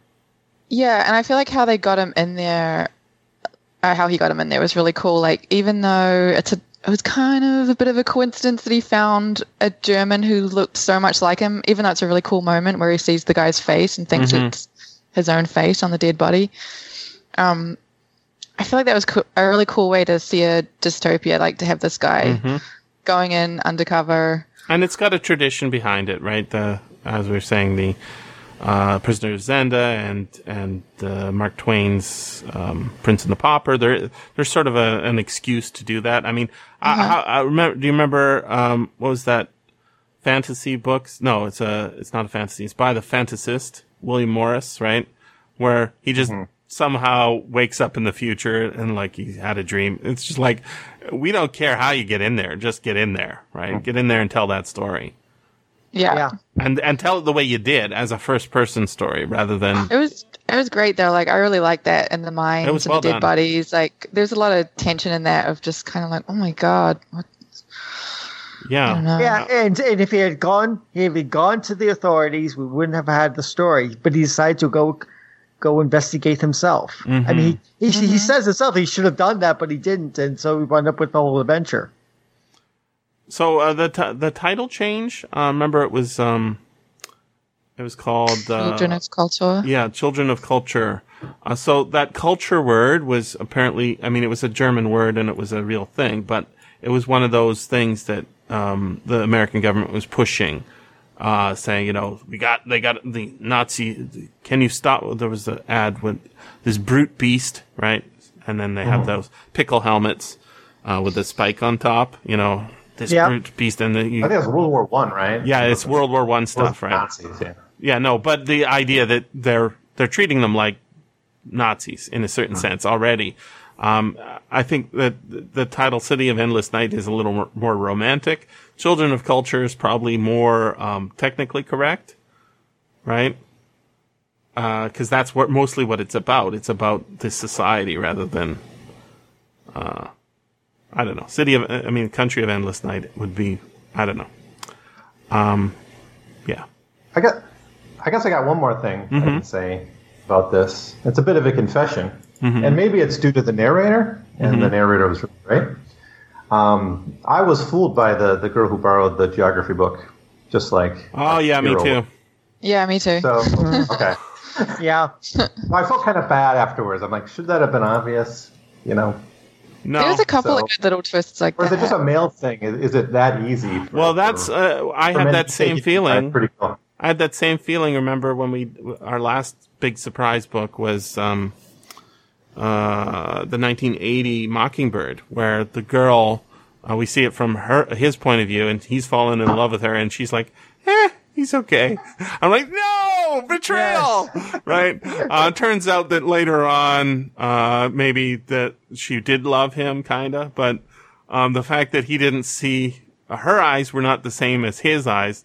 Um, I think that that, that betrayal in this book, um, is so on point. Like, of course that's how she's gonna do it. She's trying to be assertive and make a woman's way in a wor- well, not a woman's way, a person's way in a terrible situation, right? It's her, her way of being assertive. Now, we are uh, we don't have sympathy for her because she says uh, as we as in the people sitting around this uh, virtual table uh, don't have sympathy for her because she says oh I didn't like your little book or something like that and we we immediately don't like her because she doesn't like reading right uh, but other than that it's, her what she's doing is completely uh, understandable and properly motivated, you know, character wise, very on point, I think. Yeah. I mean, she's doing what she has to do to survive. It makes sense. And and also uh, give herself some dignity, right? You fool, you fell for my thing. Well, that's what I do, yo. Right? And sh- what was the uh, the description of her uh I thought was not complete. I mean, it's probably we're supposed to, probably supposed to trust it, but she said she was a singer, but her voice wasn't good. But turns out she was an actress and she had no empathy or something like that. She definitely was an actress, and Yeah, and and I thought herself, that she was a pretty yeah. good actress, right? Um, so It- it- it- it traditional also- femme fatale in a certain sense. and then there's a nice little parallel. I mean, because we, we, we, we find out the real Armstadt had gotten dumped by by by by a woman on the level because uh, she she didn't find him and find him uh, good enough. And here again, the the, the fake Armstadt also gets tricked, and then of course the thing winds up tangling ta- tangling with uh, the original. So it's like This it- was the one thing, parallel. Like you said, Paul, like they set up at the start that there's this woman out there who knows him really well. And every time he went to the woman's level, I was like, why are you going to the woman's Yeah. level? Like he was Yeah. spending Yeah. so much Yeah. time mucking around You- with a you- woman. And it's like, You're waiting. get out of there. well, you- he's a, I- I- yeah. he needs socialization, you know. Uh, well, well, it's true because he lives alone in this apartment. I mean, he has a nice apartment by himself, and that's pointed out that most people don't. They live in like barrack situations. He has a nice apartment, but he's he's lonely. He's a guy. I mean, he doesn't have a. I mean, we don't get any sense of a life that he had before this novel. So Well, it kind It's like what Evan was saying, like he he was assimilating like so well. Like I was almost kind of like, get back to the mission. You've got to Mm. like get the information and get out of here. But he was kind of like, oh, this is kind of nice. Just gonna yeah, go I'm, see gonna, some I'm gonna ladies marry a hang out. princess. Yeah. Yeah. Now, uh, there is one thing I, I want to point out. Uh, Misa was supposed to join us, and she didn't. She had some business she had to do. But uh, this is what she wrote. She said, uh, "Yeah, alas, although I didn't really like Endless Night, uh, I thought it would probably have made an interesting conversation. Um, I wonder if she finished it because at the beginning, uh, and I don't know about about up to a third of the way through, I'm like, hmm, this is going to make a really interesting conversation. But I, I think it might be an evil book, you know, like, uh 'cause cause the Nazis, the Nazism wasn't like set off as showing it being evil. It was just what it was, right? And yet, I don't think that it's an evil book ultimately. Uh, even though it has uh, uh, all this stuff, it's like uh, I don't think he, he ever says, you know, "Yeah, this breeding program has a lot of has a lot of good features, or this society has a lot of good features. I think it just has features, and I don't think that it's it, it's propaganda uh, trying to convince me that fascism is a good or autocracy is a good I- idea, right? Yeah, that's why I never felt that he would stay or that he should stay. Like I was sort of going the other way, like waiting for him to hurry up and get out of there so that he could blow it all out of the water. Yeah. Burn it all down. Burn Well, Mm-hmm. oh, oh, But wh- I, I found the, as you call them, Jesse, like the anti-Nazi characters, the resistance. not as interesting as some of the like I like that worker he talked to early on. You know, I I found some of those characters who were in the system and and weren't so critical of it a little bit more interesting. I could see someone who agreed with a lot of the assumptions here, reading this and saying this is like a utopia. Mhm. Yeah, uh, what makes it Perhaps. a dystopia exactly, right? it's it's not it's like his criticism comes from the the narrator's criticism comes from the fact that he's he was raised outside hmm but if you really had the situation where your society trying to rebuild you can't come out from underground how would you do that and and i don't know like perhaps a guess it- is not the right way to do it but Yeah, the- and also way the to do it. But you know, the synthesizing of material, rationing, some of that stuff perhaps makes sense given their circumstances. I feel like as well though, just like is all of that stuff okay or not okay if you're manipulating and holding information from the people? You know, like it's it's whether Yeah. that it's everyone is their information is so limited, so they can be manipulated to make this society the so-called utopia. You know, so Now there is a book that would be a good follow up for this, and um, I'm gonna maybe I'll try and argue with uh, the guy who runs LibriVox that uh, we should get it uh, on the on the list of approved books because I would love to hear our narrator Kate Follis do it. I I don't know that I have the power just to wave magic wands and do it, but I, I'd like to think that I do. believe, believe. I believe. okay.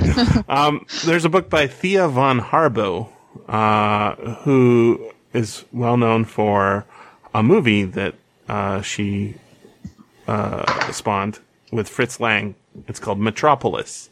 Yes. Oh yeah. Now, I believe the novel was written just prior to the creation of the. Yeah, there's a great picture of Fritz Lang and Thea von Harbou in their Berlin flat in 1923 or 24, and they're both reading. Um, beautiful apartment, actually.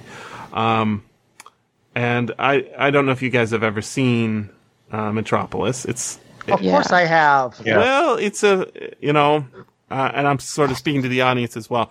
Uh, I have a bias against um, silent films. Now the thing is, is I, I've watched quite a few silent films and I like them, but I like them grudgingly. You know, just like I used to hate black and white films. Now I love black and white films, but it was it was a trial to get you know, oh, it's not black, it's not color. Hmm, I don't want to watch it, right? Um, in the same way that uh, watching um, I Claudius, which is shot on fucking videotape. it's fucking Yeah. terribly shot on videotape, but the acting and story is so good that you know it doesn't matter. So I can get past my bias to watch Metropolis, and I have watched most of it, although it's very long and I fell asleep a couple of times.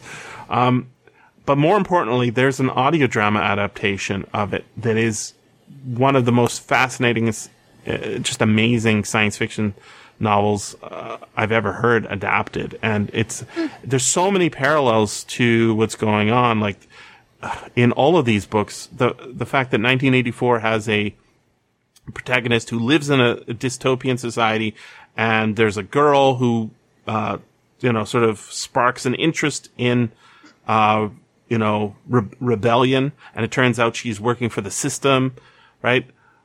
That's in this book too. And, uh, I think I was reading somewhere that, uh, some people think that, um, Metropolis was inspired by City of Endless Night. So I would love to do another thorough examination of that book. Yeah, I'm in. right? Yeah. Doesn't it sound fascinating? It does. And then we get to watch the movie too, and oh my god, you guys are gonna love that audio drama. It's so good. It's it's it's it's cyberpunk. That's the, what's amazing about it. It's like so up to date and and like futuristic. Who made the audio drama? It's a BBC production, and it's Oh, not cool. not even that old. It's like I don't know, five years, maximum ten years old, um, and it's super great. I, I think I probably wrote about it on the website back when I wrote You, stuff. you wrote it back in 2006. You wrote about it. okay, so I'm saying ten, not 'Cause I ten go- years old, 'cause I but it's more. Googled, I, I googled Metropolis radio drama, and your site came up first. What did I What did I write about it, Paul? I wrote about about it airing six years ago, but I now just heard it. Metropolis, an astoundingly great radio dramatization of a famous novel that was turned into a famous movie, is nuanced, deep, surprising, and totally idea based. I'm astounded, really and truly astounded, and amazed too at the depth and power an hour long program is able to achieve. Hmm. You you you gush about it. I you I'm I'm thinking that sounds like a good audio drama. I should listen to that. Full of ideas. Wow. that This guy, this guy's really tantalizing me. let's see. Um, is it is it is it Third Eye Third Ear Radio Theater? Is that it? Mm, don't don't remember. Maybe not because I was looking on Amazon. So uh, for Kate Evil Follis, Amazon looking for no no. I was looking for I was looking for this audio drama. we've got uh, uh, two assignments for Kate Follis. One, you need to do "In the Clutch of the War God" by Milo Hastings, the tale of the Orient's invasion of the Occident, as chronicled in the Human Humaniculture Society history of the 20th century. That sounds like a good job for you. Please spend six Wow, months of your life giving- recording uh, an audiobook for us. um, and also uh, Metropolis by Thea von Harbou, um, because I totally want to read that. And I'm Oh, I'm an audiobook I think I. I think this is the audio drama. It's on it's on because it came out It's in probably 2000. on YouTube. Yeah, there's probably a YouTube version of it. Uh, I, I mean, I'll talk about the audio drama that you were so enthused about. Uh, there's more than one audio drama uh, out there, but uh, the BBC one is the one that I was gushing about. I don't know. okay, okay. This is Third Eye Radio Theater. So It might be it's the same BBC. thing, but I I can't tell you. I mean, it was two. It was two hours thirty nine minutes. But, no, that's so a different one. I think. that's a different one then. Yeah, because uh, Okay. yeah. Good. Thank you, guys. Thank Alrighty. you. That was a great read. Mm-hmm. Yeah. Glad you were in for it because um, uh, I would have been telling you about it otherwise. Hey, you gotta read this book. Yeah. It's good.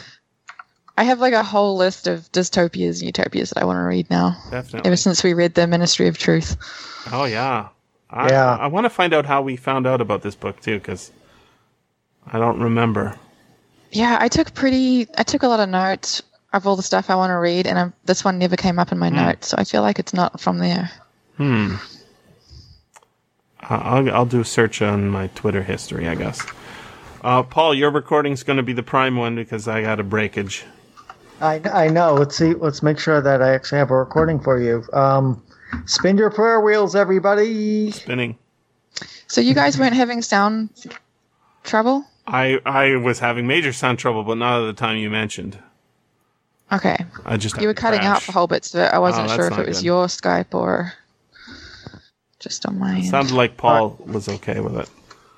Let Yeah, it was, I didn't have any breaks at that Good. moment. Okay, good. The only break I had was when Jesse disappeared entirely. All right, Okay. that's the only break I had. All right, I'm doing a search for City of Endless Night, and the last thing I wrote about was in five days ago. Okay, um, hold on for a second, everybody. Hmm. City of Endless Night is not showing up. So I, time I have recording, Jesse. Oh, good. We I need have the full those. recording. It worked. Excellent. So you're saved. Thank you. I will upload it now. I want to read uh, other people's review. I uh, had I started a little earlier, I would have like dug up uh, some old, old uh, book reviews and stuff. I think that would be really interesting. I think we had a conversation, even though looking at what other people said. I think we covered things pretty well. Yeah, but um, I'm There's still probably more to say about gender gender politics. Definitely. Oh, I think we did a good There's job. a. Okay, this book was uh, apparently finished on June 28th. Um, or no, maybe not. April 13th. There. I don't know if I've retweeted these already, but I'm just doing a search on Twitter. Um, and LibriVox uh, tweeted about it a couple times. Oh, um, there's a book called Dollar Hen by Million, uh, Million Ah. Milo Hastings, um, 1909. meant- Yeah, I was meant to mention that actually because that I saw that people are still reading that and rating it really highly. Like they call it like the Bible of yeah, and of chicken rearing. and the thing is, is um, apparently it's, uh, there, I was reading clips of it, and it's really funny. really? Yeah, so he said like um he says uh here's how you, you know, uh, ideal raising conditions. Just let the hen be outside by, you know, some rundown shack or board leaning up against it and uh maybe some you know, creek going by and uh th- that's pretty good. And then uh if the weather is um uh too cold, you just move away. too cold for raising hens, just move away. Move to a better climate. Um, so yeah, it's uh, like relaxed and also like uh, good, just good advice. And because it's Yeah. public domain, um, and Gutenberg, and people are really into chickens because it's super easy food, man. Other Oh, than the kind fact, fasc- Yeah, that's a that's a big thing now, right? Mm-hmm. Urban chicken farming and stuff. Yeah. or Yeah. suburban, Yes. yeah. I, I would say three or four people in my close, not immediate family, but close, you know, There's urban farming and it's Yeah, also are, are, are raising chickens. yeah, and also hipster farming. You know, like Yeah. it's it's cool. One of the guys from um, Boing Boing does it. Um, uh, not Cory Doctorow, the uh, the Los Angeles-based guy, uh, who I, I quite like his stuff. I, I don't listen to his podcast anymore, but um, he's got kids and he talks about uh, the chickens and like coyotes and stuff like that. And that that is an issue. Like my mom, when she had chickens, um, there would be raids by coyotes, and suddenly three or four chickens are killed, right? And then you have to shore up the fencing to protect them. And uh, but yeah, they pr- they produce a ton of eggs, and it doesn't. It's it, there's, it's almost like no work at all. You just give them some food and give them some water, and then uh, make sure that the fence is not getting dug under, and you're probably okay. And then you get free eggs, like uh, so many eggs you can't even eat them all, right? You have to share them and give them away and sell them. Well, the permaculture people, they they kind of have this basic claim that that these non-industrial forms of farming, whether it's whether it's grain or whatever you're growing, right, mm-hmm. horticulture or or meat, are just as productive as the industrial forms, right? Mm-hmm. And I don't know if that's been proven empirically yet, but you know, that's that's like core to the permaculture movement. Uh, it's like we can produce as much food now It's cool that Oh, we can, pervert, You can get we food for free. As much food as we do now with industrial means through these sustainable means, right? Because if you can't, then we're kind of bound to industrial agriculture. I don't I I don't know uh, like that that's an economic question that I have not done the studies on but uh, you Yeah. know, my mom grew some peppers in her backyard, and she didn't know what kind of peppers they were. And I was trying. it. I'm like, oh, I think it's just a red pepper. Um, turns out it was a hot pepper, and and it's like I was eating that, and it's like that's better than the kind of pepper that you get at the store where you pay money and it comes on a fucking styrofoam tray. Oh. and yeah, I was trying to teach. I was trying to teach the permaculture principles and the basic idea of it to my students in my geography class. Mm-hmm. You know, it was just I had some extra time, so I said, "Let's do sustainable agriculture." Mm-hmm. And I, I introduced what I knew about permaculture and all that. And the students here, this is in China, were Mm-hmm. like hostile to this. Wow. like no it was like first like we don't have time to to, to basically fuck around with you're bullshit. You're not helping us, Evan. shit. Give us give us the What's- keys to the to the Harvard, and that's all we care about. Yeah that's mostly what they care about It is. Wait, so They why were why were they thinking more like- hostile? they i had students say like one student directly told me we i think he meant the chinese or maybe the world don't have time to fuck around with hippie shit They- they- Wow. Did you use But those words or are those was- your I was words? just introducing. This is what the permaculturists believe, and this is their principles, and this is, and it, they think this can be just as productive as industrial agriculture, right? And no, I think there's really this I, this more Stalinist idea is still pretty strong here that you industrialize and you build up your industry through the you know big institutions, state planning, all that stuff. You know, it sounds like strong. you're living in City of Endless Night because that that that um Well, I wanted to mention this when you talk about this the royal family of seventeen thousand. Well, Mm-hmm. I, I don't know what the Chinese Communist Party. I think it's like twenty million now. So you just call it the party. right. and and it makes perfect sense. You you see plenty of historical examples of of, of that, and Mm-hmm. you know inequality in China is pretty much on par with the United States. I, I wanted to The tell you Gini coefficient is pretty much identical. I wanted to tell you, Evan, um, that we had like some controversy here. You know, the the there was pro and anti Chinese demonstrations in Vancouver. Um, the pro being funded by the you know like official Chinese embassy, um, and the anti being funded possibly by the um, the uh, what were those guys who are super anti-Chinese government that are a religion? What's it called? Oh, the Falun Gong. the Falun Gong, Yeah, yeah. This And it was this- all, all the excuse was Hong Kong. I think I mentioned this last week that I was surprised that this like strong leftist, like I think they're like Stalinists or Marxist Leninists, but they're on the you know they're on Facebook. Right. and on Twitter that really think these Hong Kong protests are like a CIA thing. And I know a lot of like the support. Oh, yeah, Hong there's- Kong, there's good evidence for that. In America, comes from the Republican right. It's like some of the most vocal pro-Taiwan voices are Republicans. There, there's a picture of. I mean, I'm like, fuck. I, I, I mean, I'm. I, I'm kind of I'm with Taiwan. I, I, I do think liberty is a better foundation for socialism than authoritarianism. That's just what I, I actually I, I seriously believe. But I don't. Anyways, I don't know where I'm going with this. But there's a there's a picture of where's um, the left John Bolton like- with the guy who's Where's the- funding the Hong Kong. Oh, Bolton. Yeah, John Bolton f- f- uh, standing See, next that's to the, the. I don't want to be allied with, right? These are the dicks I don't want to. That's what I'm saying is is But there's lots of evidence that the CIA is is funding uh, the the the unrest. In, Later, Paul.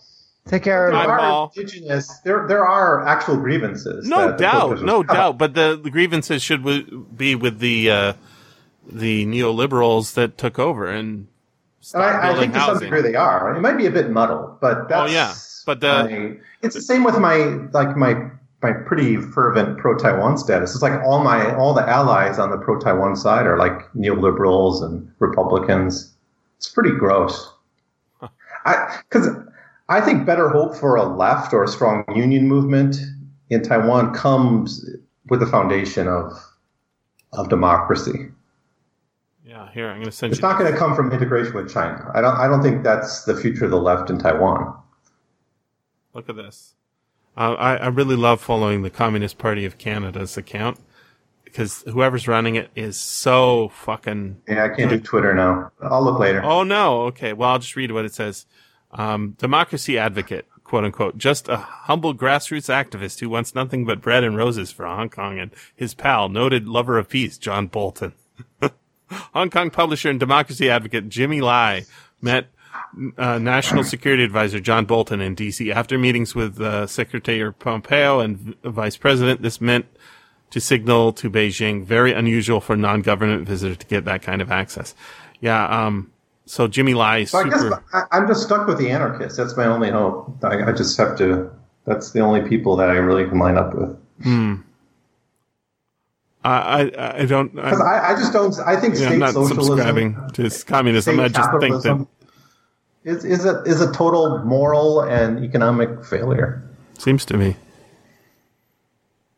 I mean, you can say like the Chinese always talk about how they're eliminating poverty, but they define poverty so shittily. They, they, I think they def, they use the dollar a day. They they're even less than the UN in defining poverty. Wow. So when China says they're eliminating poverty, it's bullshit.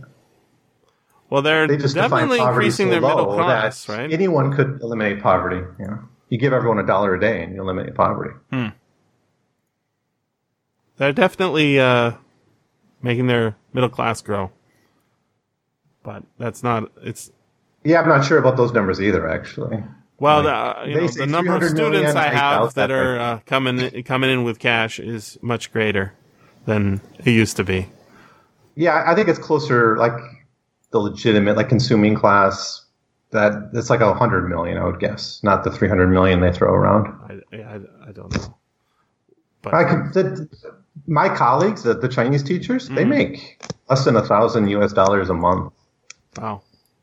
and they work longer hours. And you know, of course, I mean, recruiting foreign teachers, you have to give them a good deal, or they're not going to come No. to China. No, no.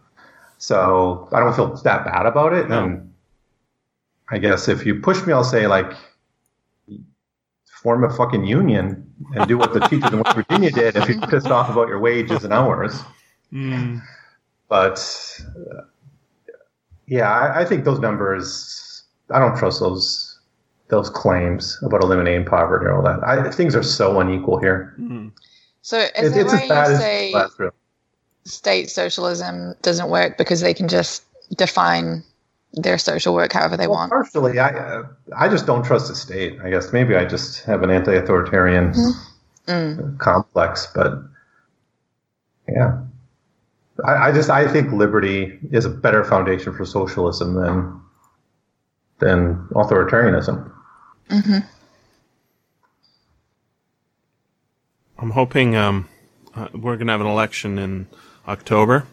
My mom's working with uh, the party that I always vote for, the Socialist Party, New Democratic Party. Their color is green. Oh no, not green, orange. The Greens, Yeah. the Greens are allied with the Conservatives. Their color is blue, and the Liberals are red in Canada. And the Why Liberals, are the Greens allied with the conservatives? uh, well, if one reason is I I heard something about the European Green, that the European Greens increasingly are kind of agreeing with Xi Jinping a little bit more. That they just don't think, like, they don't, they don't think democracy is capable of solving climate change. fiscally conservative is usually the explanation, right? Um, the conservatives are the party of big business. The Greens are the party of, of environmentalism. And there is some, some tie between, you know, not ruining the rivers and the oceans and stuff. But the thing is, is you can be pretty stupid and also be a, um, uh, environmentalist Yeah.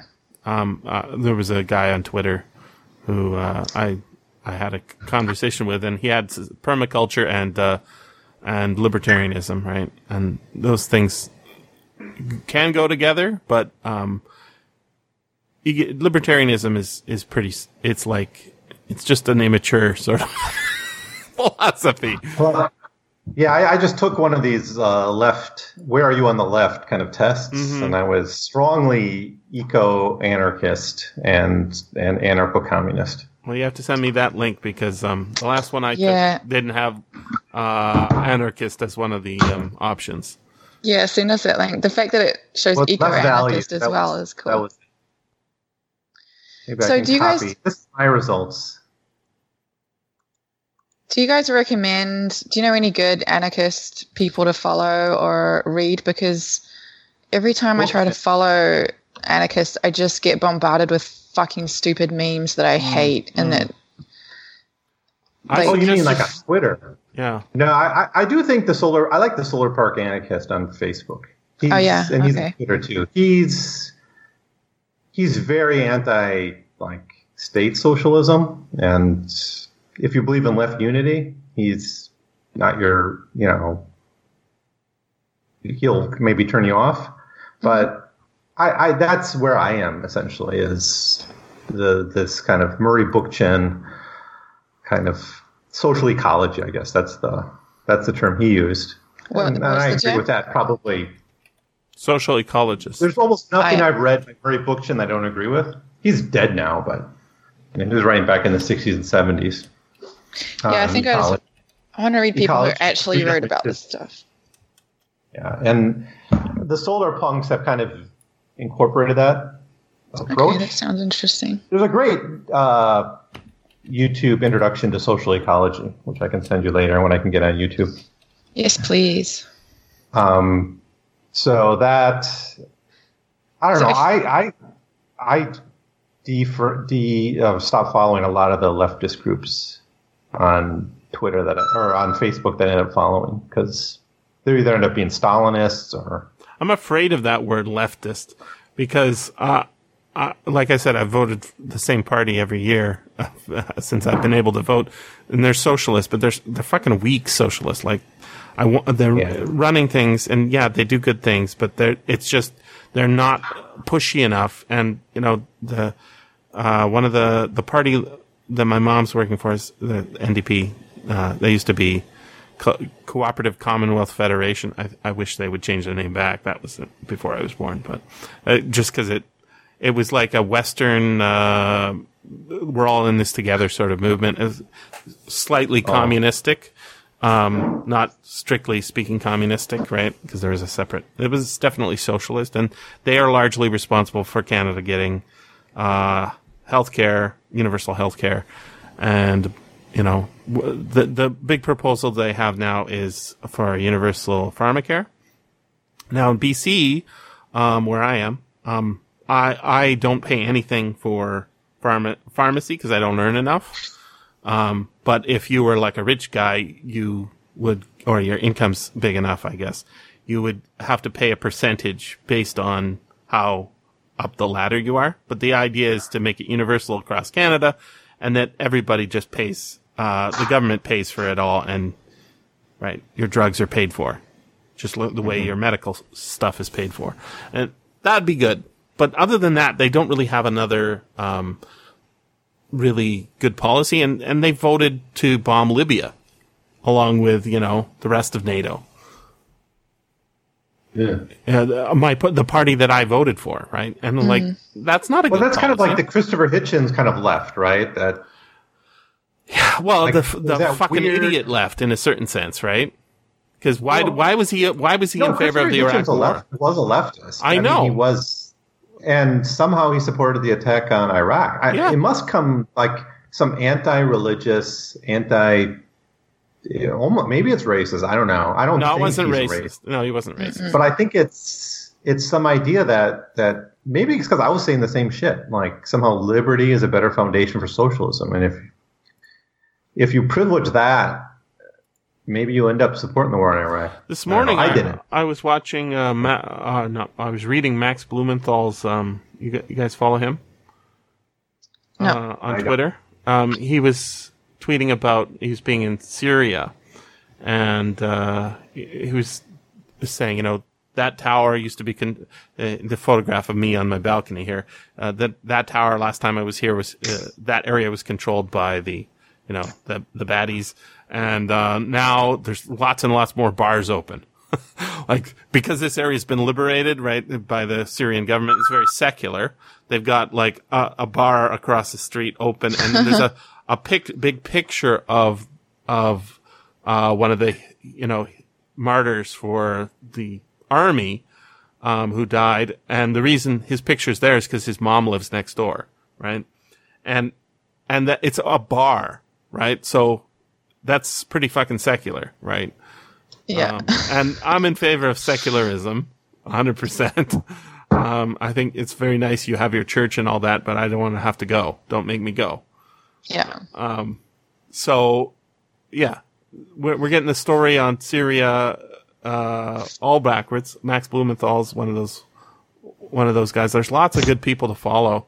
Um, but I don't, I noticed that l- when I hear the word leftist, somebody says somebody's a leftist. I usually think that person is not on my team.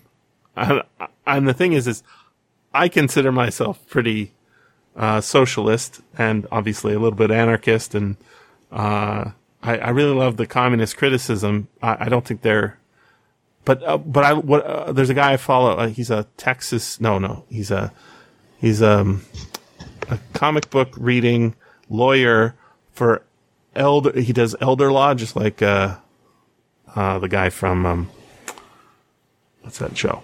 Anyways, he does elder law and he has his own practice and he's a communist and he's a lawyer in what's the state that Bill Clinton's from? Kentucky. Arkansas. Oh yeah, it was He's Arkansas. Kentucky. Yeah, you're right. It was, but it was Kentucky, and uh, he's a, he, he's a communist. He calls him, calls himself Com- Comrade Volko, and what I really love about his stuff is he's so principled. That's what I like is principle. That's so. Why vote for Bernie Sanders over um, what's the what's the lady, uh, Warren? Warren?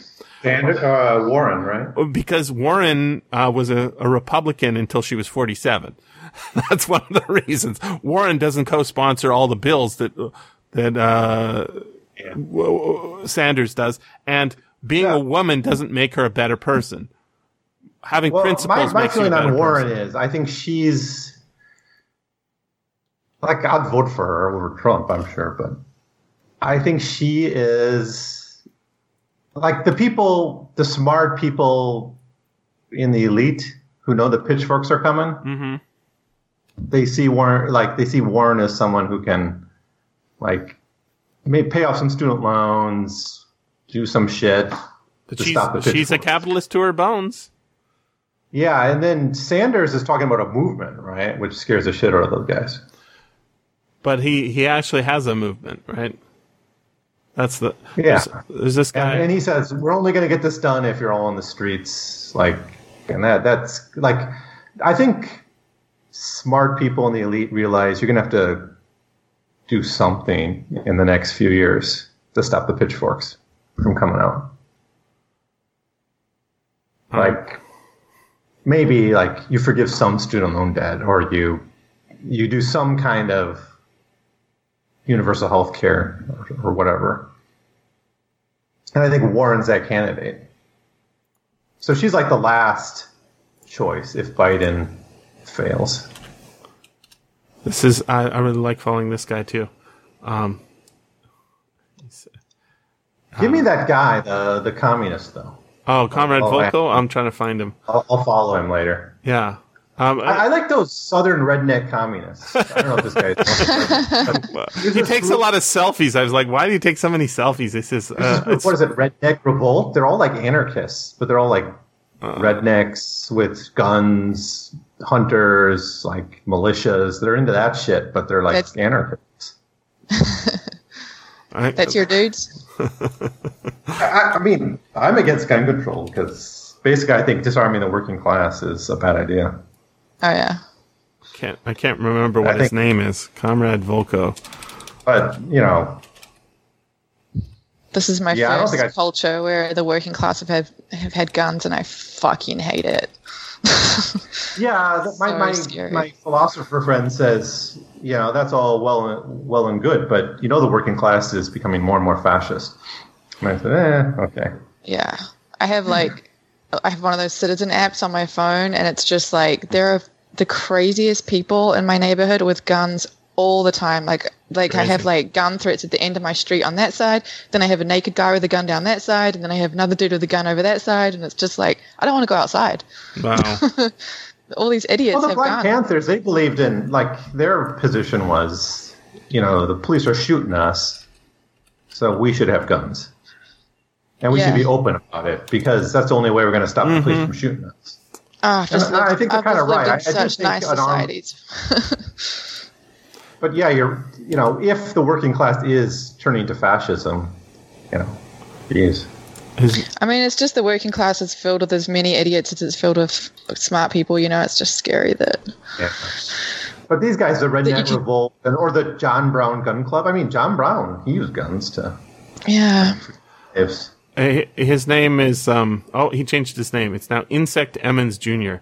Uh, but his name is Will Will M. Emmonsky, and it says Outer Space Hillbilly Peanut Gallery. Never lose your sense of hope and wonder. Comics, TV, sometimes books, movies, aging punk, always communist.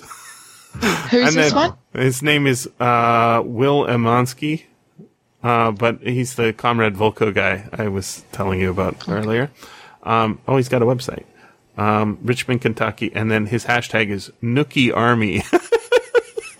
and sometimes he was talking about uh, uh, he's got a he's always taking selfies with his dog, and sometimes he's he's talking about um, about oh yeah he's got a uh, wow he is super communist. Look at this, his website. Um, anyways, he uh, he was talking about. Um, oops, I sent the link here properly. I should be able to look at his website. Send Yeah. that to me. Um, I assume this is his website because it's in his his thing. Um, but I, I just found the, the the the communist guys they seem super principled. They're not doing it because they're mm-hmm. going to win. They're doing it because they're, they're mm. like Yeah, they're against like the that. bad Like- stuff. Like I like Jacobin magazine because, I mean, there are these leftists who are like, "Fuck Sanders," and it's like, well, what? Who the fuck are you going to vote for? You could not vote on principle. Look, he's got he's someone's got a couple of issues, but um, honestly, he's honest. That's the difference, Yeah, right? like someone is going to be president next year, and Oh, is it next year? That's Yeah. I don't know. I, I guess I'm a November. reformist. I'm a reformist uh, sellout or something, but I just I just think practically, the fact that there will be a president and he'll be in charge of the U.S. empire in a few years, I'd rather it be Sanders than Trump or Biden. But he can get shit done too. That's the thing, right? Like Elizabeth Warren, she blows like a fucking reed in the wind, right? Yeah, she's got a couple of mm-hmm. issues where she she's trying to make a name for herself, and she I'm sure she thinks she has principles. But Bernie Sanders, he is fucking principles. That's all he is, right? He doesn't. His sense of humor is not why we're hiring him. Yeah, Uh, the sense of fashion sense, not why we're hiring him. The fact that he has good hair, that's not why we're hiring him. the fact that he has good hair. Well, uh, you know, Mitt Romney's whole thing was, I have good hair. I have a smile, right? Um, and Bill Clinton had charm, right? I feel Yeah. your pain. And Hillary Clinton had, um, what did Hillary have again? Anger I don't think. res- uh, superiority, right? Or as they, uh, uh, they're a basket of deplorables, right? Um, yeah, you're just writing off whole, whole things. Uh, Bernie never writes off anybody. Yeah, that writing off of everybody is probably my least favorite thing about America, actually. Like, just everyone talks about everyone else like that. Whereas I feel like if they would just listen to each other and, like, be able to be honest about what each group has as good ideas, like, this country would be so different. Does I that think it- include your gun-toting neighbors? Yeah. Huh? Your gun-toting neighbors? Yeah, just just the politics here. It's just so weird. I guess I've never uh-huh. lived in a culture. I remember like reading about it from the outside and thinking it looked really weird here, but now just seeing how everyone talks to each other, it's just like they all just write each other off completely. Like that's like the default. I default. got mine, Yeah. Jack. yeah, you're not on my team. Nothing you say, I'm listening to. It's like then that's how you end up like this. Yeah. Mm-hmm. Yeah, but you know, it's like I'm thinking of those those coal miners again. Like those white coal miners were fucking racist. They certainly were. But when it came to the strike against the bosses, they they they worked together and they realized the benefits of interracial unionism for achieving their goals. And just because you're racist doesn't mean you're always going to be racist. Because there was a, a really interesting story about why uh, I want to say Fred Hampton, why he was assassinated by the uh, was it Chicago police? Um, you know about this story, Evan? You probably know it better than me. Not really. Okay, so Fred Maybe I've Hampton. heard of it. I may have heard of it. Fred Hampton was the leader of the Black Panthers. Black Panthers. And, Oh yeah, the, that guy. Um, and he was assassinated by the uh, FBI and the police of Chicago. Um, they like literally went into his house in the middle of the night and shot him all up. Um, uh, the reason that uh, they did it at that time was because he had made overtures to white groups that were um, trying, you know, trying to form positive uh, relations with their community. Basically, they were trying to stand up for themselves, white groups. Um, but they were explicitly racist, anti-black white groups, you know, basically the versions of the KKK. And he had made inroads with them so that they were actually having meetings and, and doing joint protests together. And that's the whole thing, right? Is that, that divide the classes so that they're not unified against the elites is, is what's really going on about racism. It is true that if you look different, it's easy to, uh, point a finger at that dude. But, uh, if that dude has a lot of things in common with you other than how he looks, then it's, it's, uh, it's it's just a way to divide people and uh, official Well, I think solidarity is, really is very powerful in this way. It's if you're in a struggle together, you come out of that with it. it it's not something you you. can- I guess you can philosophize your way to that position, but most people get there. It seems to me, in, if you look at history, Mhm. through some kind of struggle, some united conflict, right? And I don't know. Does that make me? Is that is that what the fascists were saying? well struggle you know like a lot of the a lot of the people like there's this really interesting documentary on PBS uh, my friend Steen uh, pointed me to it's it's called Carrier it was by PB, uh, PBS documentary series and it's the, about the life of everybody on an aircraft carrier Um, and what's so interesting about it is almost everybody who who they talk to is fucking dirt poor, right?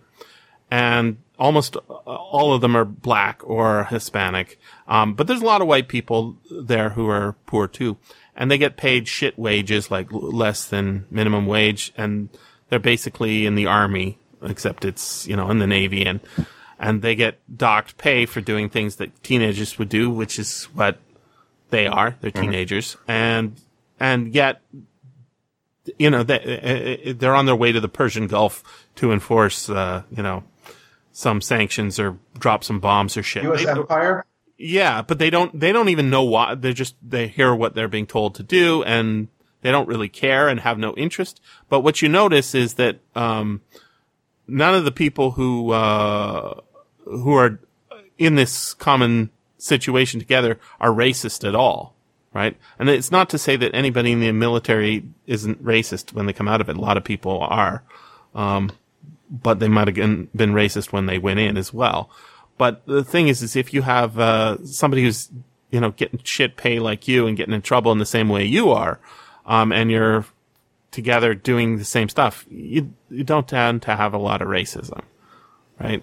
Um, Yeah. And that, that um, you know, having schools integ- like when I was a kid, um, we didn't have a lot of Asian kids, except we had a ton of South Asian kids in the schools.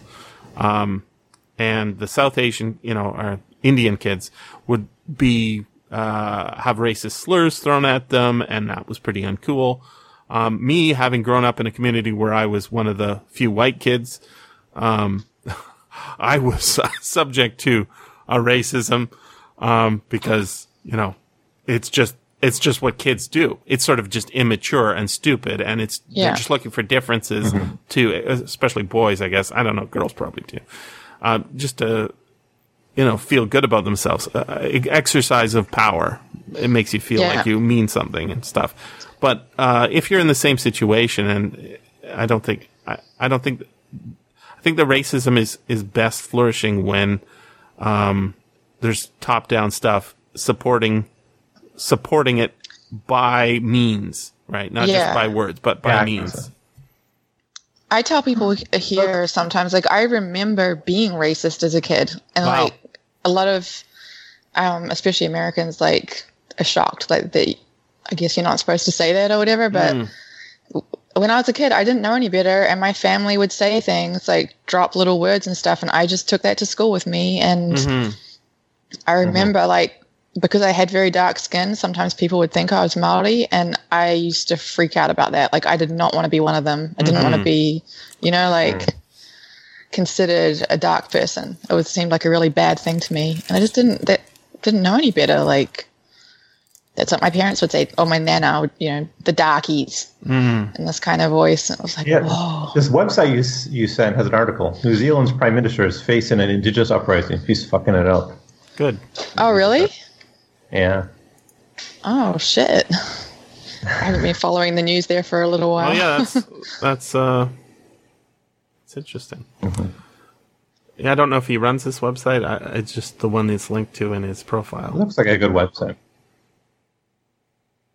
Yeah, there it is. But yeah, I feel like I didn't properly lose that, like, because New Zealand has that casual racism thing just in the culture. It's nowhere near as bad as Australia, It's but a it's settler there. society. That's uh, it's. I think that's sort of ingrained in those settler societies. Yeah. I don't know. Maybe in Latin America because they were like in Brazil, maybe. But even there, you have like Bolsonaro fucking up the indigenous people. Mm-hmm. yeah, and I don't But- think I learned my way I out think of that. there's some kind of cancer in settler societies that Yeah, yeah. And we kind of- read a lot of oh. like anti-racist books in school and stuff, and I don't think I learned my way out of that. I don't think that I lost it until I took acid. I think that's the first time I literally was like, "What the fuck? like this makes no sense." Um, my friend, uh, the, I- I- I have a friend who's the uh, my friend Steen. I mentioned him before. Um, he's the most anti-racist, anti like like I think of myself as anti-racist. He gets like he'll get incensed by by it. Um, he, his dad was a he's from he was born in Denmark. His mom's from Saskatchewan. He his dad's from Denmark. He was in the Danish Air Force, and then they moved when he was a baby to Canada and he's worked in the north, like Nunavut, right, um, as a pilot. Um, and so he's growing up around all these Inuit kids. Um, and I lived in the north because my mom was a teacher, uh, teaching in a town that's almost all Indians. Um, and, you know, her best friend was an Indian. My best friends were Indians, right? Um, down here as well. Um, and, uh, that is native people rather than from South Asia. Um, and, uh, the thing is, is you can be subject to racism and be anti-racist, or you can be racist and be racist, right? Um, but there's something about, I think, being in a culture where you're um, surrounded by a group that's much bigger than you that makes you uh, more humble about, you know, the fact that, you know, I'm, I'm superior to you. And yet there's so many of you. I think being ensconced in it, right? Yeah. Is probably, uh, my mom was not racist at all. She's like, she's kind of like me. She's, um, in the sense that she's, uh, she's, uh, what's a, uh, it's a, there's a word for people who hate alien was, uh, xeno, xenophobe. Xenophobe. She's a xenophile. Like she's always, she was always like taking us to Sikh temples and stuff. She's kind of a weird lady. Um, and I'm like, uh, this, uh, my sister, we went to a Sikh temple one time because I guess her, she was an ESL teacher as well. And, uh, they, she, they invited her, right? And, uh, my sister and I went and my sister's trying all the, all the candy that has like the sweets. And there was one of them called Barfi, which was a candy. And of course she, she ate too much candy and threw up.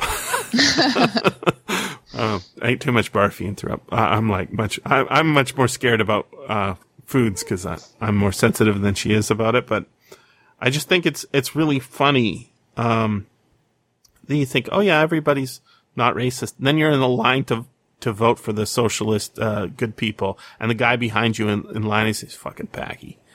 It's like, what the hell? Where did that come from? I here I am in my anti-racist bubble, and uh, it's it's like um yeah i don't see i don't see any of like there are definitely cultural issues like people not caring like your students not caring about about permaculture. That's a cultural problem. It's not a race problem. Because a lot of the chinese who grew up here there's they're more chill than i am about all sorts of stuff that i'm not chill about you know it's just it's a cultural issue it's a uh, so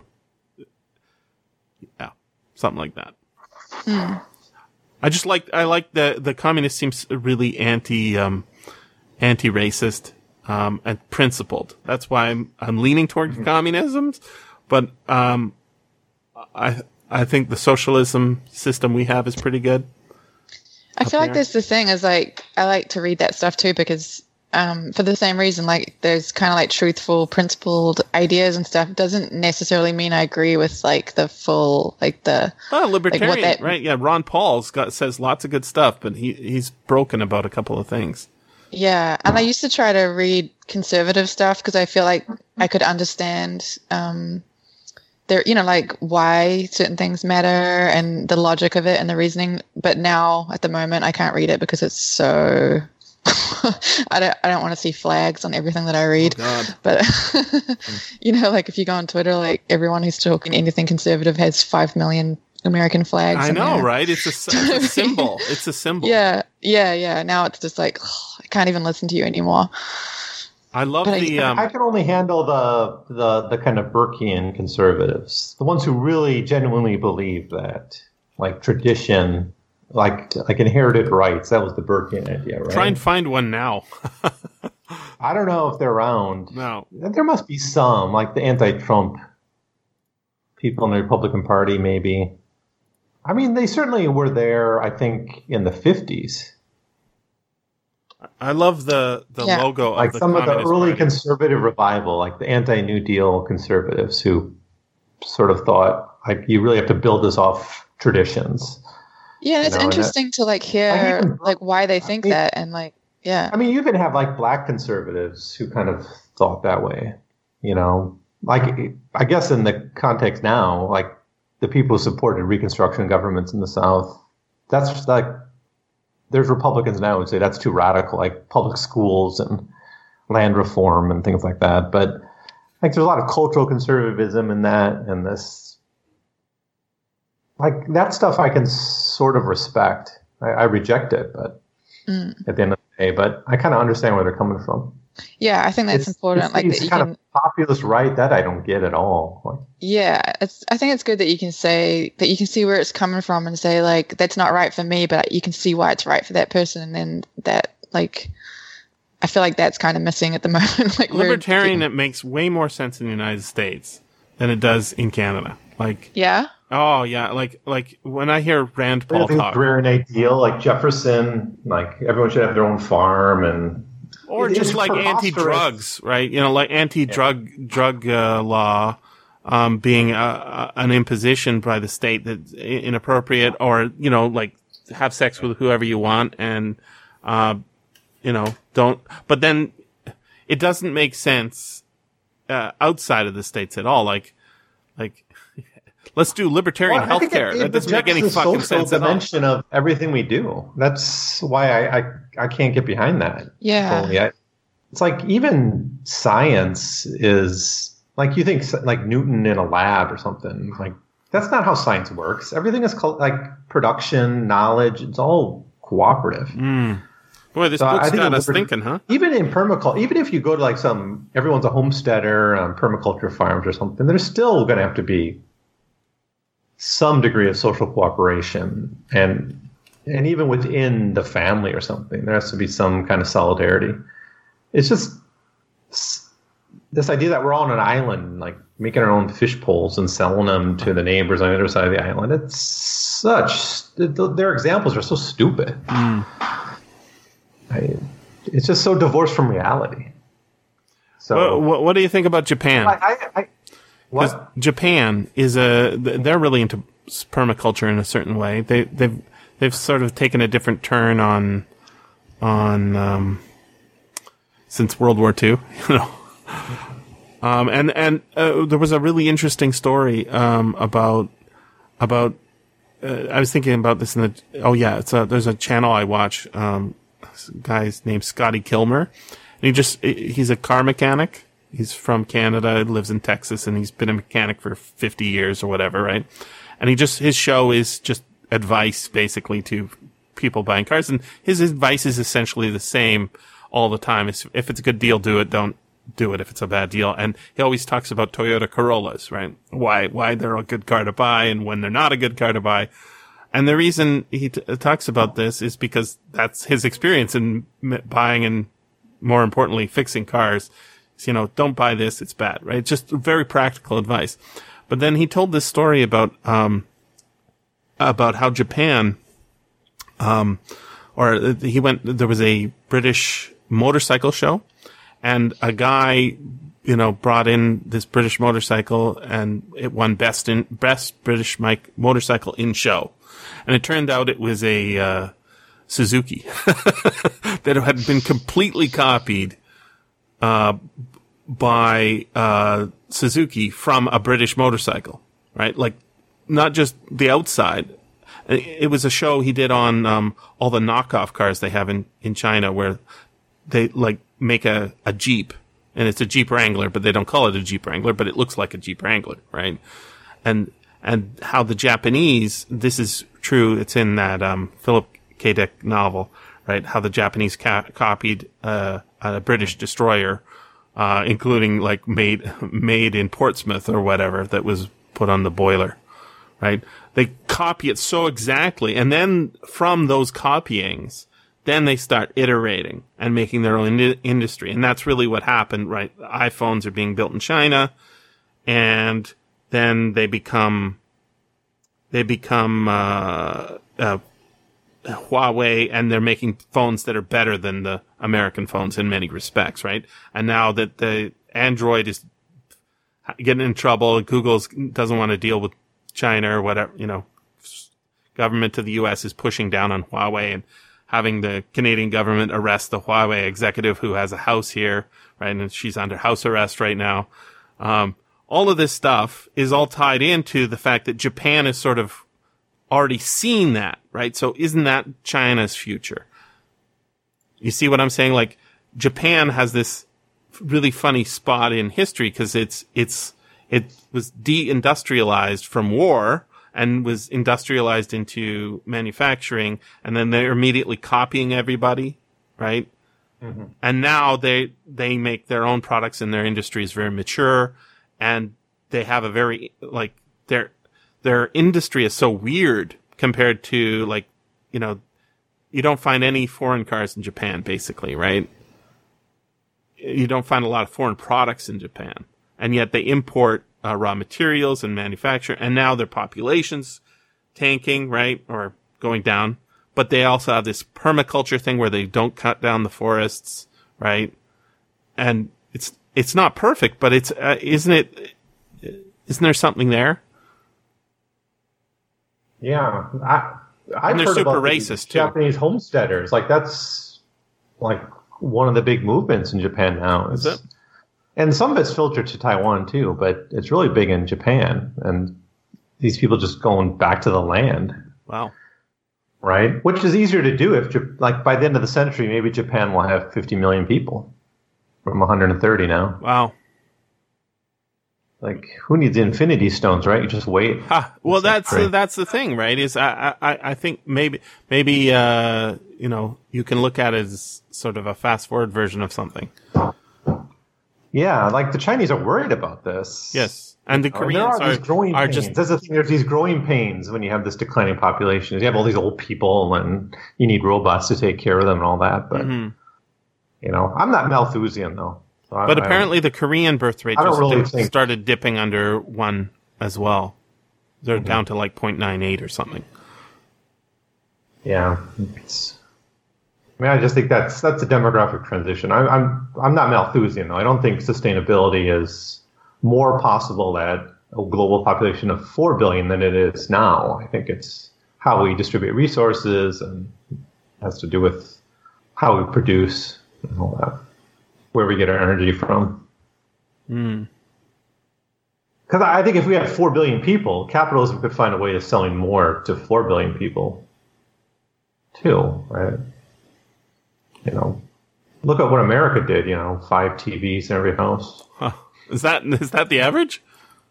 I don't know. It's more than more than two or three. I I have think. two. I have like way more monitors, but those are for computers. Mm-hmm. They're you not say TVs. that's for America? I don't know. I just made that up. Yeah. It's, uh, Okay. How many do you have, It- it- Marissa? it's significantly Um, more than none. one. You I have I have a, one projector. Oh, okay. But that you can I use that to watch TV movies, here. right? Yeah. But you have a monitor, which is a, essentially a TV, right? Mhm. In which case, I Okay, if we're counting one. monitors, then I we have It might be going down. I mean, this is. I, I do think technology solves some of these problems, like the lab grown meat or whatever. I have eleven. I don't know how I long as it can't far will as wait I for can that tell. grown meat. I think uh, once they figure it out, like I did try when I was in America this summer. I tried the Beyond Uh, Burger or whatever. the called. Burger King, the Impossible Burger, Mm. and like it really does taste like a Whopper.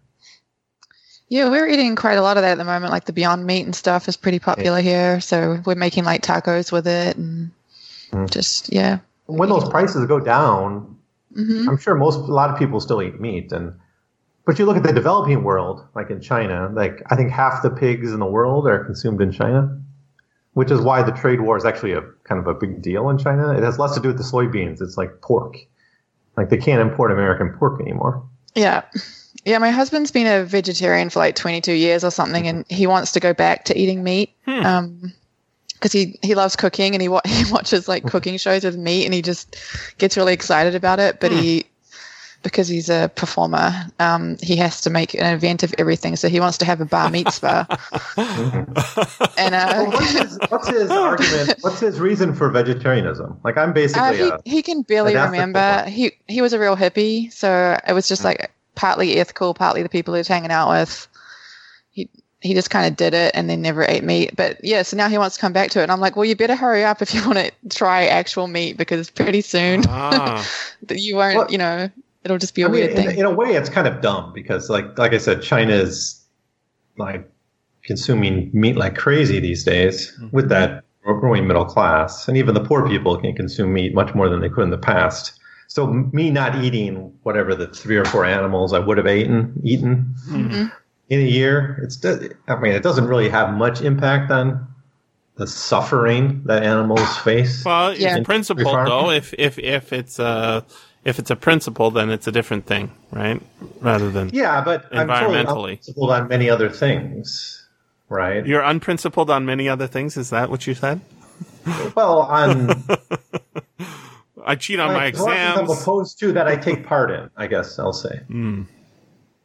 Right? There's like I'm I'm working in China, and I'm like I don't really support what my students are doing. I'm, I'm doing it for money. hmm hmm So it's Eric Eric Rabkin's a um, a vegetarian, and his wife is is not. Um, and so when whenever he goes to a dinner, it's always like he has to make his own food. You know, mhm. um, it's, he has to what? Make to- his own. Yeah, he makes his own. Like he, they went to Barbados or something, and, and he was he looked hard to find a jerked something restaurant that doesn't only have jerk this. You know, it was uh, so it was Oh. jerk jerk jerk tofu or something like that, right? Um, and I. Uh, me personally, I like bacon too much to give it up. but uh, I also like chicken and I like beef and I, I like lamb a little bit. Uh, I like fish. Um, I like to have them in my mouth and then swallow them. Um, and yeah, uh, it's sad to see a baby cow get killed, but um, it's a cow, and yeah, I mean, I would Yeah, eat dogs if it was a- more acceptable uh, as a, and they tasted good, assuming. Um, and I love, I love dogs. I love cows and horses, but I, I don't see, I don't see it as inconsistent. I would probably eat people Or would you convert to the lab stuff? If I mean, I don't know. Maybe if it was cheaper or better. I just took an ethics class and I came out of it thinking maybe eating animals isn't a good thing, and I, I kinda feel stuck with me. I feel the same as both of you at the same time. Yeah. Like I'm with Jesse that I like the meat too much to give it up, but I also am pretty sure I'm wrong. Like I'm pretty sure Well, that in the uh, future I'll look back and be like, that was horrific. well, like uh, I don't think animals should be tortured, but um, Yeah. I also I have no problem with death. Like, uh, yeah, like- me too. I'm I'm the same. If it was humane, it, I wouldn't have a problem with it. no, I'm not. I'm absolutely against people torturing people and and animals.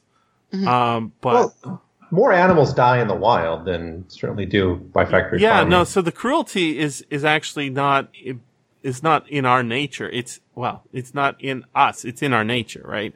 Uh, so my my mom's dog, the one that she just spent ten thousand dollars on, apparently, it's fucking insane, um, because it got sick and it, just the cost mounted up. Apparently, um, Yeah. she's alive, uh, but she loves killing uh, mice, right, at the compost heap. Um, and I don't think she's unethical for it. um, uh, tigers uh, want to eat me, and I don't think they're unethical for it.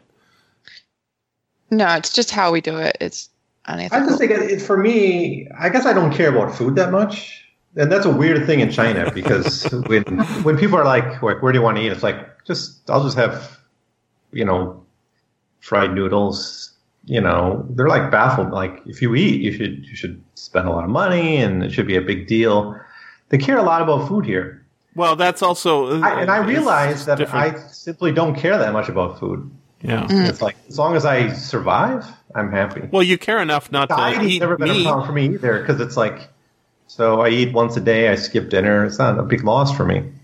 So for me to give up meat was was like, okay, maybe I save a few animals' lives, or I'm not part of a system Mm. as directly as I would be otherwise, and I don't feel loss over it. Like you, you said you can't, you know, you really like the bacon. I It can't tastes say that. good. Like bacon, French fries. Like if I, I like French fries, if I had to give them up, I don't think I would care Yeah. that much. In fact, I basically do give them up when I'm here in China. But it's also what you're used to. Like I didn't used to know how to make a single meal, like a dinner without meat in it. I did. I just couldn't comprehend how you would mm. do that. Mm. And then married a vegetarian, and now pretty much, I only time I ever eat meat is if I go out, because then I'm like, it's mm. my opportunity to mm-hmm. eat meat. Someone else cooks it, and I can. Yeah, it's it's just weird though. Like I couldn't even comprehend how to. I couldn't imagine giving up meat with every meal before, and now I can hardly Is there remember. an opposite of a foodie? I'm I'm that. I'm the opposite. Yeah. Mm-hmm. I, You know, like, Hitler was a vegetarian. I don't even like care. Like give me the cheapest vodka, and I'm happy. what did you say, Jesse? You know, I- Hitler was a vegetarian. Oh, good guy. Yeah, yeah, he's principled. he was real. Uh, I mean, it, it goes in with. Uh, I mean, it doesn't make you a good person. It's No, like, look no. at the, the, the vegans are what put me off it originally. Like, I was like, these dog, people are fucking assholes. Yeah, they, they, well, it's kind are. of a religion, right? yeah. is, is what it is. And it, it and the thing is, is I have a couple of friends. Well, one of them's my friend, the other one's not my friend. Um, I, I play PUBG with um, a couple of guys from Peru, and or I did. I, I only play with one of them now because the other one uh, he's a, I've met him through Luke, uh, the juggler. Right, that's how I met you too, Marissa. I think. Um, I think, right? Well, I asked you that because I assumed that's what it was, and you said it was just Twitter. That, that No, I think it must have been through Luke. Um, uh, yeah, I must have been because, yeah, I, I, I guess we could go back and find the first episode, but, um, the thing is, is- well, I um when you invited me to be on an episode, Mm-hmm. I straight away went to Luke and I was like, "Hey, that's really nice of you. Thanks for recommending me to SFF Audio." Oh. And he was like, "I didn't say anything about you." huh? Maybe, maybe, maybe it was, um, he retweeted something you, uh, you're a science fiction person. That's the important Yeah, part, we were following each other on Twitter for a Uh, bit before okay. that. So That makes sense. yeah. Uh, that's what I mean by xenophile, right? Like, I, I find some weirdo, like, I tried to get a guy from India to come on the podcast, and uh, he said, You won't be able to understand me. My I speak English with uh, Indi- Indian accent. And I'm like, I, dude, I went to school with kids from India. I can do it. And when I talked to him, he was right. It was really hard, right? And yet he wrote a blog on science fiction stuff, um, and reviews of old science fiction stuff. So I thought he'd be a good person to bring on. Oh, that's what I was doing actually. I had more time on my hands than I was writing reviews of old science fiction stuff as well. Mm, that's probably what I do. I think you were probably re- yeah. yeah, uh, I'm just finding like uh, what other people think in their experience and that sort of thing. But hmm, uh, yeah. I so I met this guy Luke uh, uh, through podcasting. Then I met you uh, sort of via Luke, and he- then I met this uh, other guy named Manuel, who's a juggler. That's how Luke knows him, right? Um, and he's also a vegan guy who does YouTube videos on veganism and tweets about it in Spanish. Um, but he had a friend that he was playing PUBG with who is also a vegan, and they know each other because they're both vegans who go to the gym, right? So Oh, every day they go to the gym and they're buffing themselves up and looking good. And so it all comes back to, right, Bernarr Macfadden and his fucking obsession with, uh, living forever by being, uh, you know, putting good things in his body and, and work, he was really into working out too. and Showing, like, I'm 58, look at me! and then, I have such an aversion to that. It's so Yeah. gross. it is gross. It is Oh, I. I literally I felt really bad. I've been following like the, some of my clients follow me on social media, and I Mm-hmm. literally just had to unfollow one guy for that exact reason. Oh God. And I felt kind of bad about it, but I was like, I can't look at another fucking photo of his buff gym body with vegan tattoos on it. Like, how many vegan tattoos do you need, and how many photos of your muscles do you need? Like, I, was like, I can't do it anymore. I don't want to see this. Well, I'm going to send you the Bernarr Macfadden uh, Wikipedia entry, and you can see him in 1905 looking all buff, and then 1923 still looking pretty buff. Bernard. I thought it was Bernard. Yeah, it's It's Bernard. Bernard Marx. Yeah. Bernard. I don't know if you're you're Bernard Marx. No, no, I'm just. Uh, theory Oh. I don't. I, it was. It was just a guess. It's not a. Wow, those pants. So when I was in Miami, like I was at this Catholic university, and there's this woman there. She taught like languages and some philosophy, and she was she had this kind of interpretation of Catholicism that somehow like we are the one crucifying Christ through the rape of the earth. Hmm. And and she had a whole thing about this, right? And she was into She's a rationalist. this kind of you know and i had this very much a german trained philosopher who was in that department and the, the two other people in that philosophy department were like had these really weird catholic e- ecology interp- you know Mm. thing going on. He was always telling when we went for beers he would go on for hours about these these colleagues. But anyways i, I went to like the the market in miami with this woman. And and she's like look at that guy and i'm looking at this guy this old guy. I don't know he's like 60 she's like he's 100 years old or something. Like he's a 90 years old. And i said no he's not. She's like yeah he is. He's a fruitarian. So do you know these fruitarians? Mm-hmm. so they're the ones who only eat Fruit. if you don't kill the plant. So that's the rule. Mhm. You can't even kill the plant, right? So like I guess like grapes are okay. Because they're giving or- of themselves, right? yeah. But that's it's, there was no way that guy was like 90 years old or whatever she was saying. Yeah. So you only eat the plants, But baby. this idea that like what you eat is some is, is magic. Well, it, it That's is, how we uh, but culture, usually. I mean- it's I'm going to live forever because I'm pure, right? And you even see this in Bill Maher, right? Who talks about uh, he, he's always fat shaming the United States and how fat everybody is. Um, it's because they eat shit, right? And then, and the thing is, is there is this. He, he's not wrong. It's just Mm-hmm. that he, he has scorn for the idea, right? Rather than it's you know I, I drive a car that runs on gasoline. It's not because I'm an asshole. It's because I live in this society, right? I wear clothes that are made in China because, or whatever is it, India, because I live in this society. If, if I was, a you know, a caveman, I'd be wearing, uh, I don't know, buckskins or whatever. Well, at the end of the day, that's how I feel about vegetarianism. It's like opting out is kind of cool. I mean, but it's not the 18th century. We could go off to, to Nassau and be a pirate or something. and even then, you're just an adjunct of the capitalist system in a way, right? You're just preying off of it. I don't know if you can opt out. You really can't. So that's what I meant when I said I'm not. I'm totally unprincipled on other things Hmm. the clothes I, I I'm probably wearing clothes that was made by a slave or some shit or children. I'm against child labor, but I probably worn clothes that was made by children But, uh, by, um, boy- cheap, right? by boycotting, um, so like uh, like I was saying with Japan, right?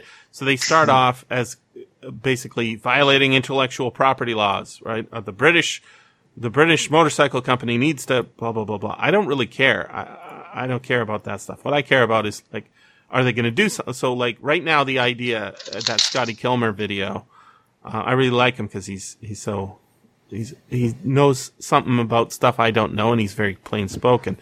And so he says, like, what does it matter where it's made? Only thing that matters is what the you know how it actually performs, right? And so, what does it matter where the book was manufactured, right? A lot of books are now printed in China. I only care if the words are are not being changed, right? I don't care where where the where the printer is um, it doesn't matter to me what company makes the product. It only matters that the product is good. So right now, you don't. Nobody trusts the food industry in China, right? Because of the melamine and stuff like that, and you know nobody wants to buy uh, dog treats, and that's a big deal. Oh, oh, student saying ten minutes late. That's fine, because he's we're still talking. um. So, uh, but in Well, I- I twenty years, it won't that matters. all I, be I, I think production matter. I mean, this is my Marxism or my my a bit of my leftism. I actually do think production matters. It's just no one like Marx realized this though. That's the whole point of commodity fetishism is that everything gets reduced to a, a commercial exchange, and every you know, like the, what matters is does the commodity work? Is it the cheapest? You know, I give fifty dollars to some seller on Amazon. I get a new phone. Or I buy cheap phones.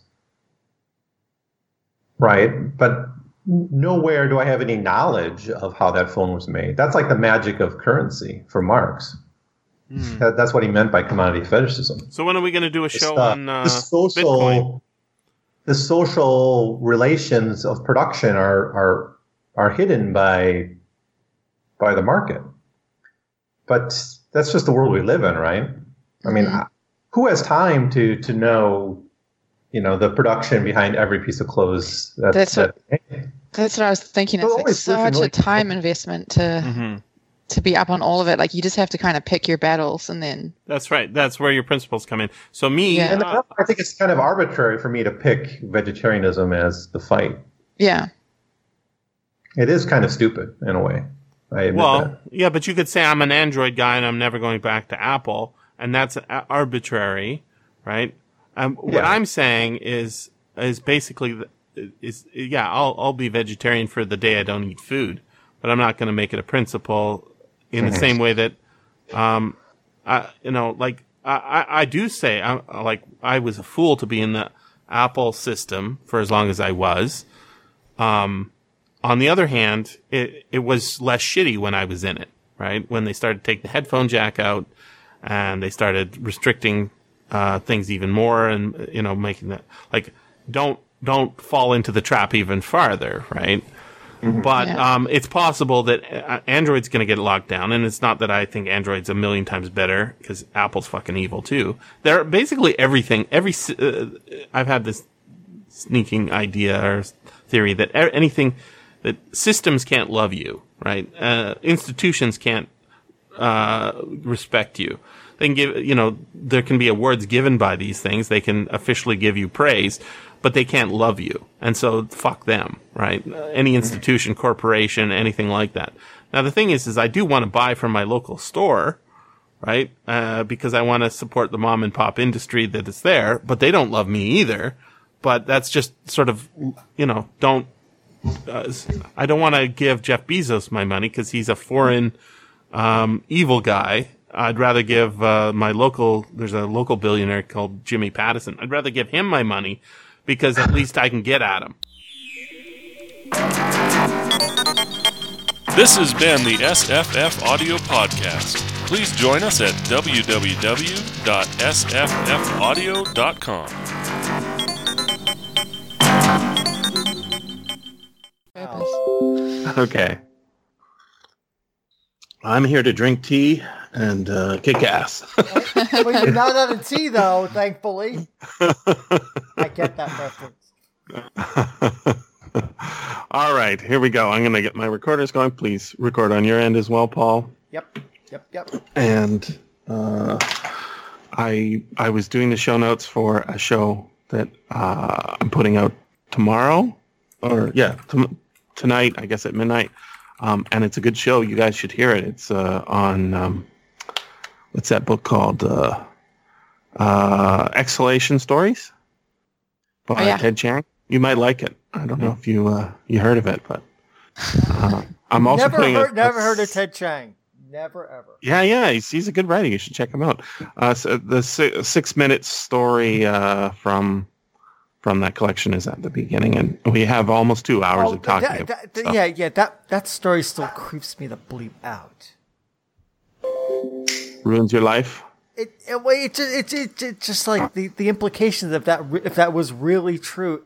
Yeah, I think I'd be one of those people who would just go catatonic because it's just like the world is pre predestined to be determined. It doesn't matter what I do. It's all it's all come to come true whether I want to. Oh, that that's what makes me feel so chill.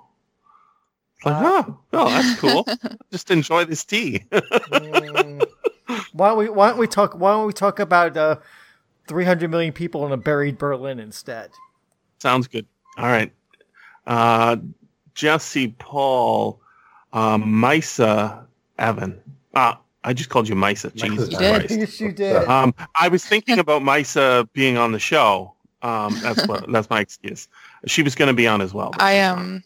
Yeah. I dressed in her clothes and Oh, good. Okay, I'll let her know. You're both You can chemical go to her recording with. Yeah. I've got papers that prove that I'm myself. Oh, yeah. that Good. Very explains nice. a lot. All right, here we go.